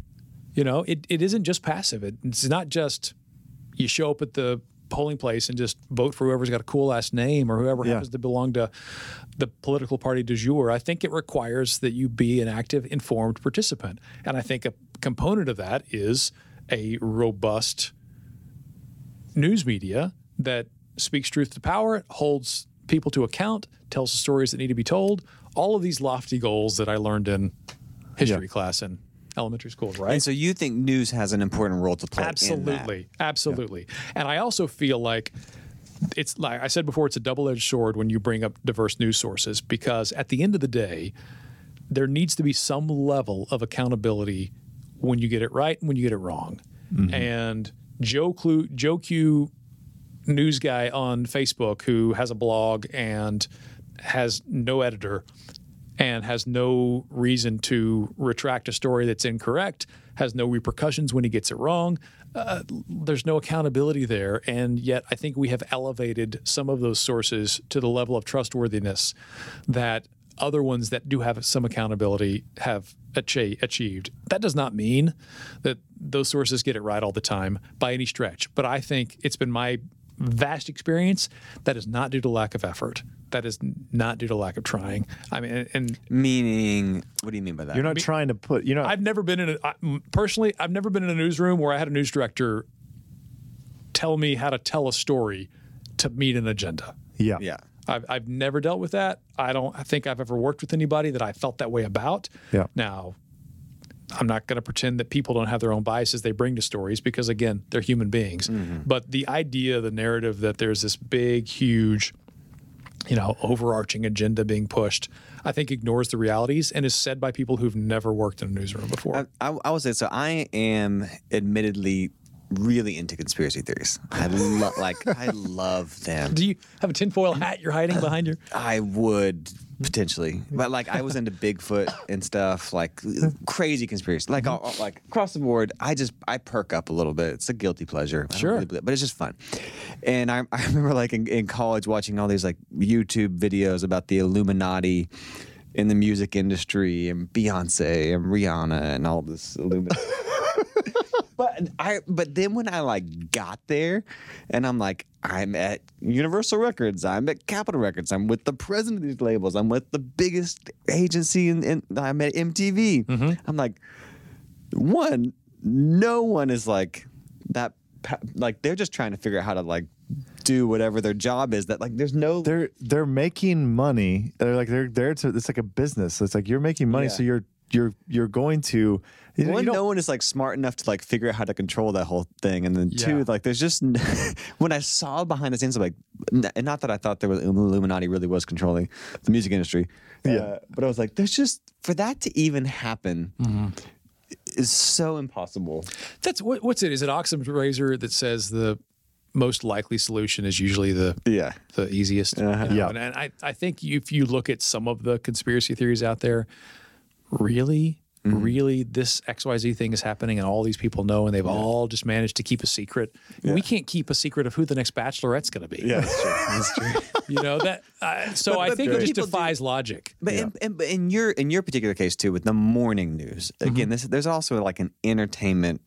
You, you're n- y'all are not covering hardcore political things as well. We'll cover the stuff that we think people need to know about. Yeah. Mm-hmm. We are not getting into the weeds, um, but I think you know. Again, if you believe that there's a responsibility, uh, you know, we had a mayoral race in Fort Worth last year, and, and it was really important to me that we ta- we hear from the candidates. Yeah, and that's probably the most politicized sort of mayoral race we've had in a long time. Yeah, and, and you have because you're replacing a mayor who'd been here for a long Mm-hmm. time, been in office for a long time. Uh, so I, I, it's hard. I mean, it's it's you're trying to serve an audience that is broad and diverse, and again, in a top five media market, and try to determine what are their interests. And this is also a difficult assessment. What do they want to know versus what do they need to know? Mm-hmm. Those aren't always the same. That's a hard things. decision to Yeah. make. I mean, the Cowboys will always be big news in this area. Mm-hmm. Uh, sometimes that's a good thing. Sometimes it's it's not. He's like uh, trying to shove I'm it sorry. into the, into the p- pillow cushions. those vibrating phones. if it's your producer, will you answer it? And Hello. then we'll be like, Breaking news. yeah, The so it- it's it's kind of like when you go to the doctor. You know, sometimes you have to take your medicine. Sometimes w- you need to know about these things that are happening in your city that affect you, even if it may sound boring at 1st You know, so I, that's always a hard thing when you're making news choices: is are you serving the audience what they want to be served, dessert, or are you giving them their vegetables? and then That's- and then you have a responsibility to make those vegetables palatable. yeah. And it's it's probably harder now more than ever because everything is so weaponized. Like we're so polarized as a as a people. That's like uh, you're kind of screwed whatever side and however you present it. Like, do, do you do, have you had any? Have you had any like backlash or haters that are like he is a I would Whatever. say not not terribly. Okay. Um, there have been a couple of instances, and uh, you know, if you get something wrong on a story that really matters to people, I think a lot of times there will be those who will assume the worst that you did it intentionally because Mm-hmm. you're trying to push something. I have zero desire to report something incorrectly. Yeah. I mean, I, I'm a believer that your credibility is the most important currency you have with the viewers because if they and, and it- all- even down to like what's the spelling on a graphic because if i misspell someone's name on a graphic if i can't be handled to uh, trusted to handle the little thing how can i be trusted to handle the big thing and i so i feel that way that that credibility is really What? So I, I I watched an interview where you were interviewing Dale Hansen on his Hmm.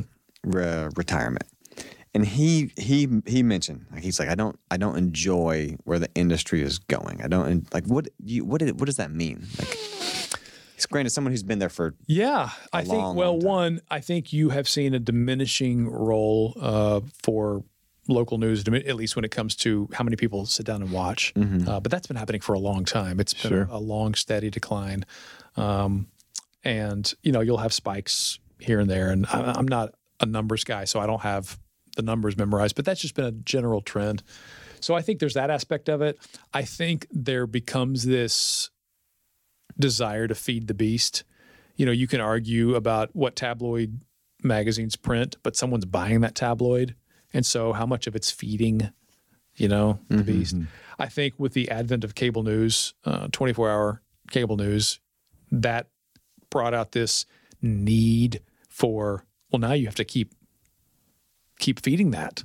Yeah. You know, if you if you're going to put news on 24 hours a day, then you've got to come up with that's a 24 hours worth lot of news. content. Yeah, And so people come become kind of numb to stories that really matter and really have human connection, and and also the fact that you can get a story. I, I you know probably read a news story on my phone Mm-hmm. before someone watches it on television for a lot of viewers. Yeah.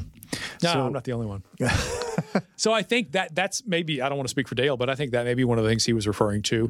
And then it all it, it forces us into situations where again, when an expert on a topic tells us that up is up and down is down, people want to say, "Well, I'm gonna, I don't know if I trust that guy." Well, he's liberal, so or he's re- he's Republican. Yeah, it's like Yeah. he's conservative, so I don't believe that, and therefore I'm not going to listen. Yeah, um, I get that. Uh, where do you see it going? Like, do you do you ever see like this, where it's like going back to like, man, you know what?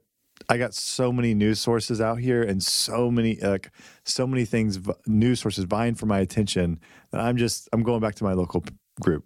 Like, do you see that going back to that? Like, or do you see it just getting a little bit more diverse? Or you just you guys gonna have to just keep going with the trends? Like, I think it's a great question. Uh, I mean, I like to think that there is some equilibrium point where the need for that information uh, is balanced by you know supply and demand. Mm-hmm. Um, I again think that there is a, a pretty in- essential intrinsic need for those services, um, n- and I would believe that whether or not I worked in this business, I just think that that's what democracy demands. Um, Yeah. I, th- I think part of this, I- I think there will always like the on-air TV. I think there's always a need a need for that, like, especially on a local level. on a local level. Yeah. And, and there's and then there's and an entertainment part of it too. Again, like it's it's it's not just the news. It's also like this is my routine. It's part, it's like fun, you know. Well, and we certainly have expanded how we share the news. I mean, Facebook pages and a YouTube channel. Yeah, that's what I was and gonna say. You- Twitter accounts and the is, whole nine is, you, yards. is you're doing that, but then you're also I'm playing in these other fields too, yeah,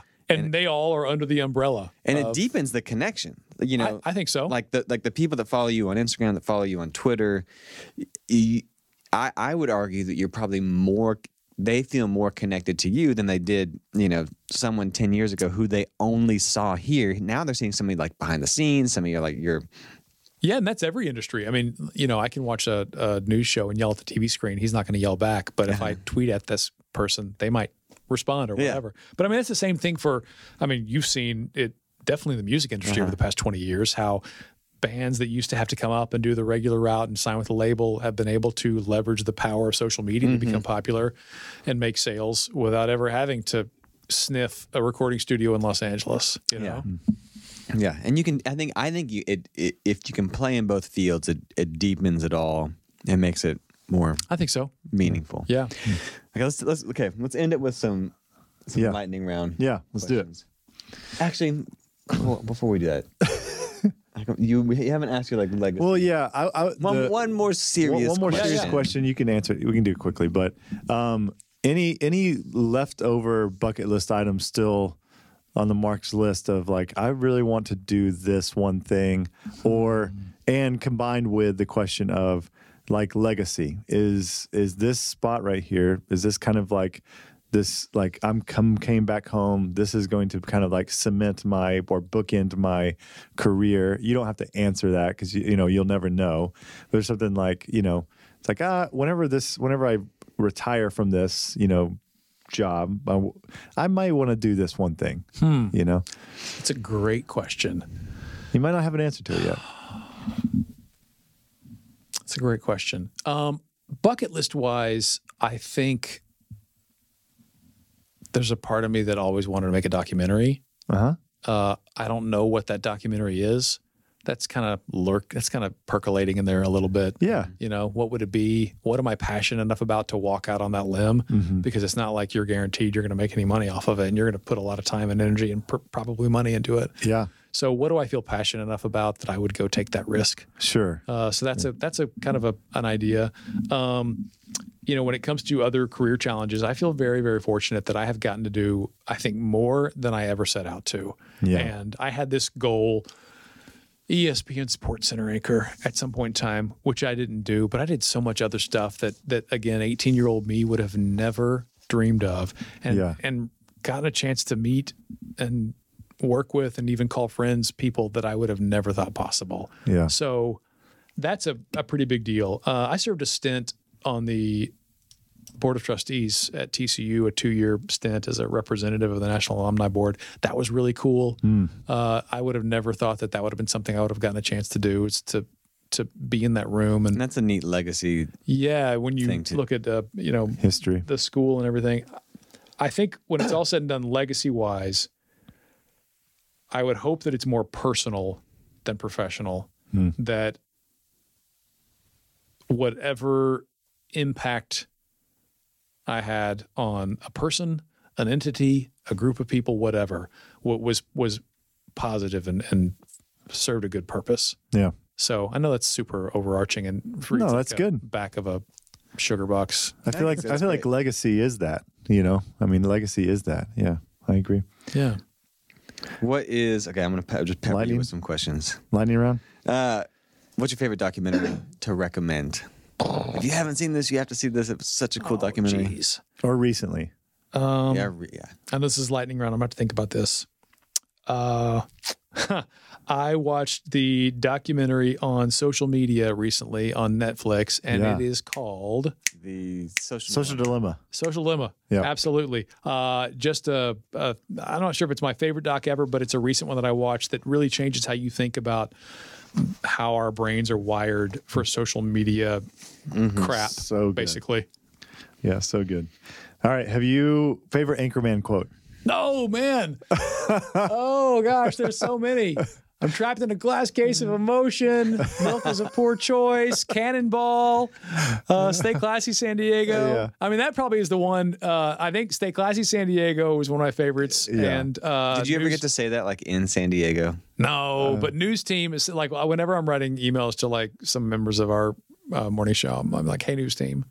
Yeah, No, yeah, News team assembles pretty good. yeah. Have News you team watched? assemble. Have you watched the morning show? This Yeah, yeah. I watch the morning show. Yeah. it's pretty. It's a good. Yeah, it is. Although it drives me crazy. Like they're going out to dinner on a night when they've got to be up at five, six o'clock the next or five, whatever time they get up. Yeah. Like no one's out at nine o'clock yeah. on a regular night. I've enjoyed that show. Yeah. Uh, favorite book to recommend or give? Oh boy. Um, Do you have a book you've given or recommended to a lot of people? there is a book that uh, I read a number of years ago called Justice, and I believe it is by maybe Mike Sandel, maybe the name. Uh, anyway, it just breaks down a lot of different um, uh, philosophies on you know governance and uh, societal living, uh, utilitarian, utilitarianism, libertarianism, et cetera. And I think as people, we tend to be inconsistent with the rules we apply. Um, that book talks about that. There's also a book called uh, Dangerous Wonder Building a Childlike Faith by a guy named Mike Iaconelli that I read when I was younger. And it just talked about, uh, from a spiritual perspective, um, you know, approaching uh, your faith in a way that, that one of, of, of wonder Mm-hmm. and and two i think that is uh, compatible with loving people in the world Hmm. loving others Cool. That sounds. That sounds neat. yeah Uh. Have you ever got to inter- interview Bill Belichick or Marshawn Lynch? Like the two, like i haven't oh man, yeah although i worked uh, a lot of the guys i worked with were tight with marshawn lynch Okay. he is he's a legend In- among the players I I just feel like uh, among the players and like media as well. yeah he is, obviously. he is he's legendary among the players for sure Okay. he's like there's just a couple of guys that the players almost universally are like oh he's a real one and marshawn lynch is a real one So Jamie, just so you know, these are football people. And Bill, Bill Belichick is the coach. football sprots He's the coach of the Patriots. ball sports Oh yes, he's Who's the other guy? Marshawn Lynch is like I mean, I don't know who like that guy is. running back for the, bills and the seahawks and and Raiders for Yeah, a stint, yeah. for for one stint. But the anyways, a whole long story Beast about Marshawn. Wake. The beast. I mean, he is he's the Hey, legend. I'm just here so I don't get fined. yeah, Uh, okay, I've, this is a random question. You might make fun of me for. Yeah. Uh, favorite men's your go-to men's clothing company. Because you gotta look sharp. Like part of your job is you gotta show up looking sharp. Ooh, you can't, Oh that's a you can't good be one. looking Um, scrappy. Uh, I'll go. Uh, I get my suits from Suit Supply. Suit supply. Is yeah. that online or is that a No, they've got a Store here. they've got a store in Dallas, but um, I like their variety of men's suits. you and you wear you wear suits every day? You have to wear Yeah, Okay. yeah. God, the, the juxtaposition of those two questions. Marshawn Lynch, the beast. Where's your favorite clothing? supply? Uh, yeah. Suit supply though. It keeps you yeah, it's, looking it's fresh. a weird name for like a place that has like a. I mean, like literally, yeah, yeah. they Okay. supply suits. favorite meal in Fort Worth and your favorite meal in LA. Oh, dude, this is tough. This is really tough. Let me think about this one. Um, Los Angeles. I'll go with that one first because there is a place called Sushi Bar. Okay.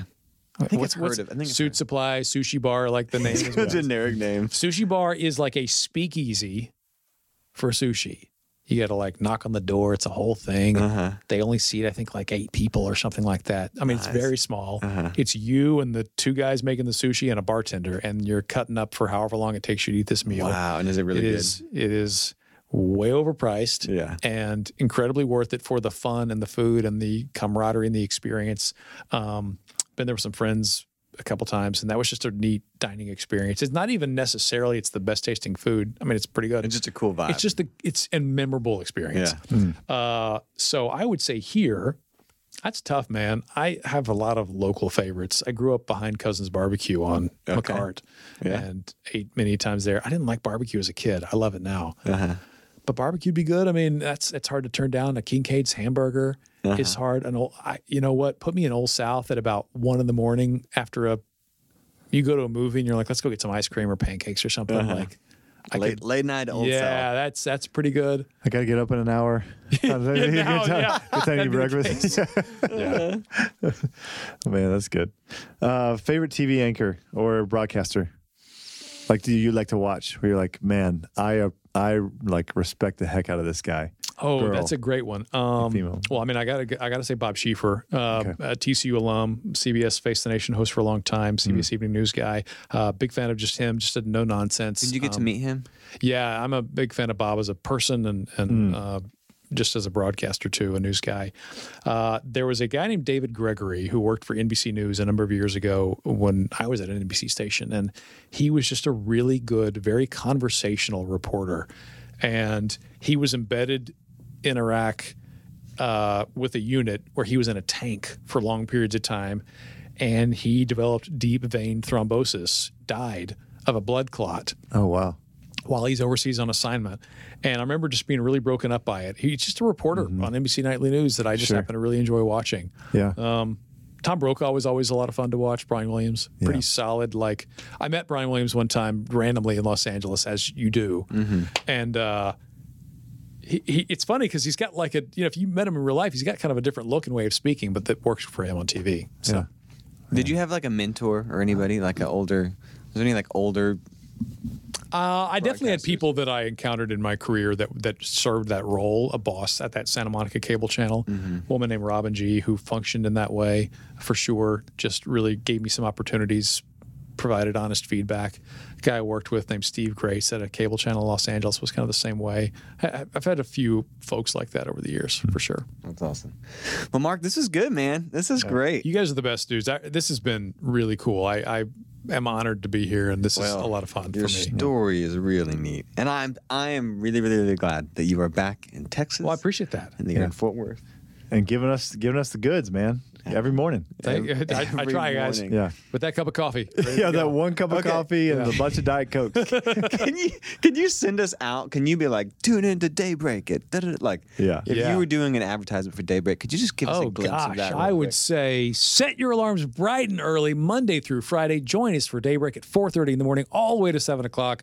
News, weather, traffic, everything you need to know to get you out the door. Ah, Yes, so good, good, I love it. All right, well, we're ending it there. Tune in to Daybreak, guys. I'll see you then, awake or not. All right.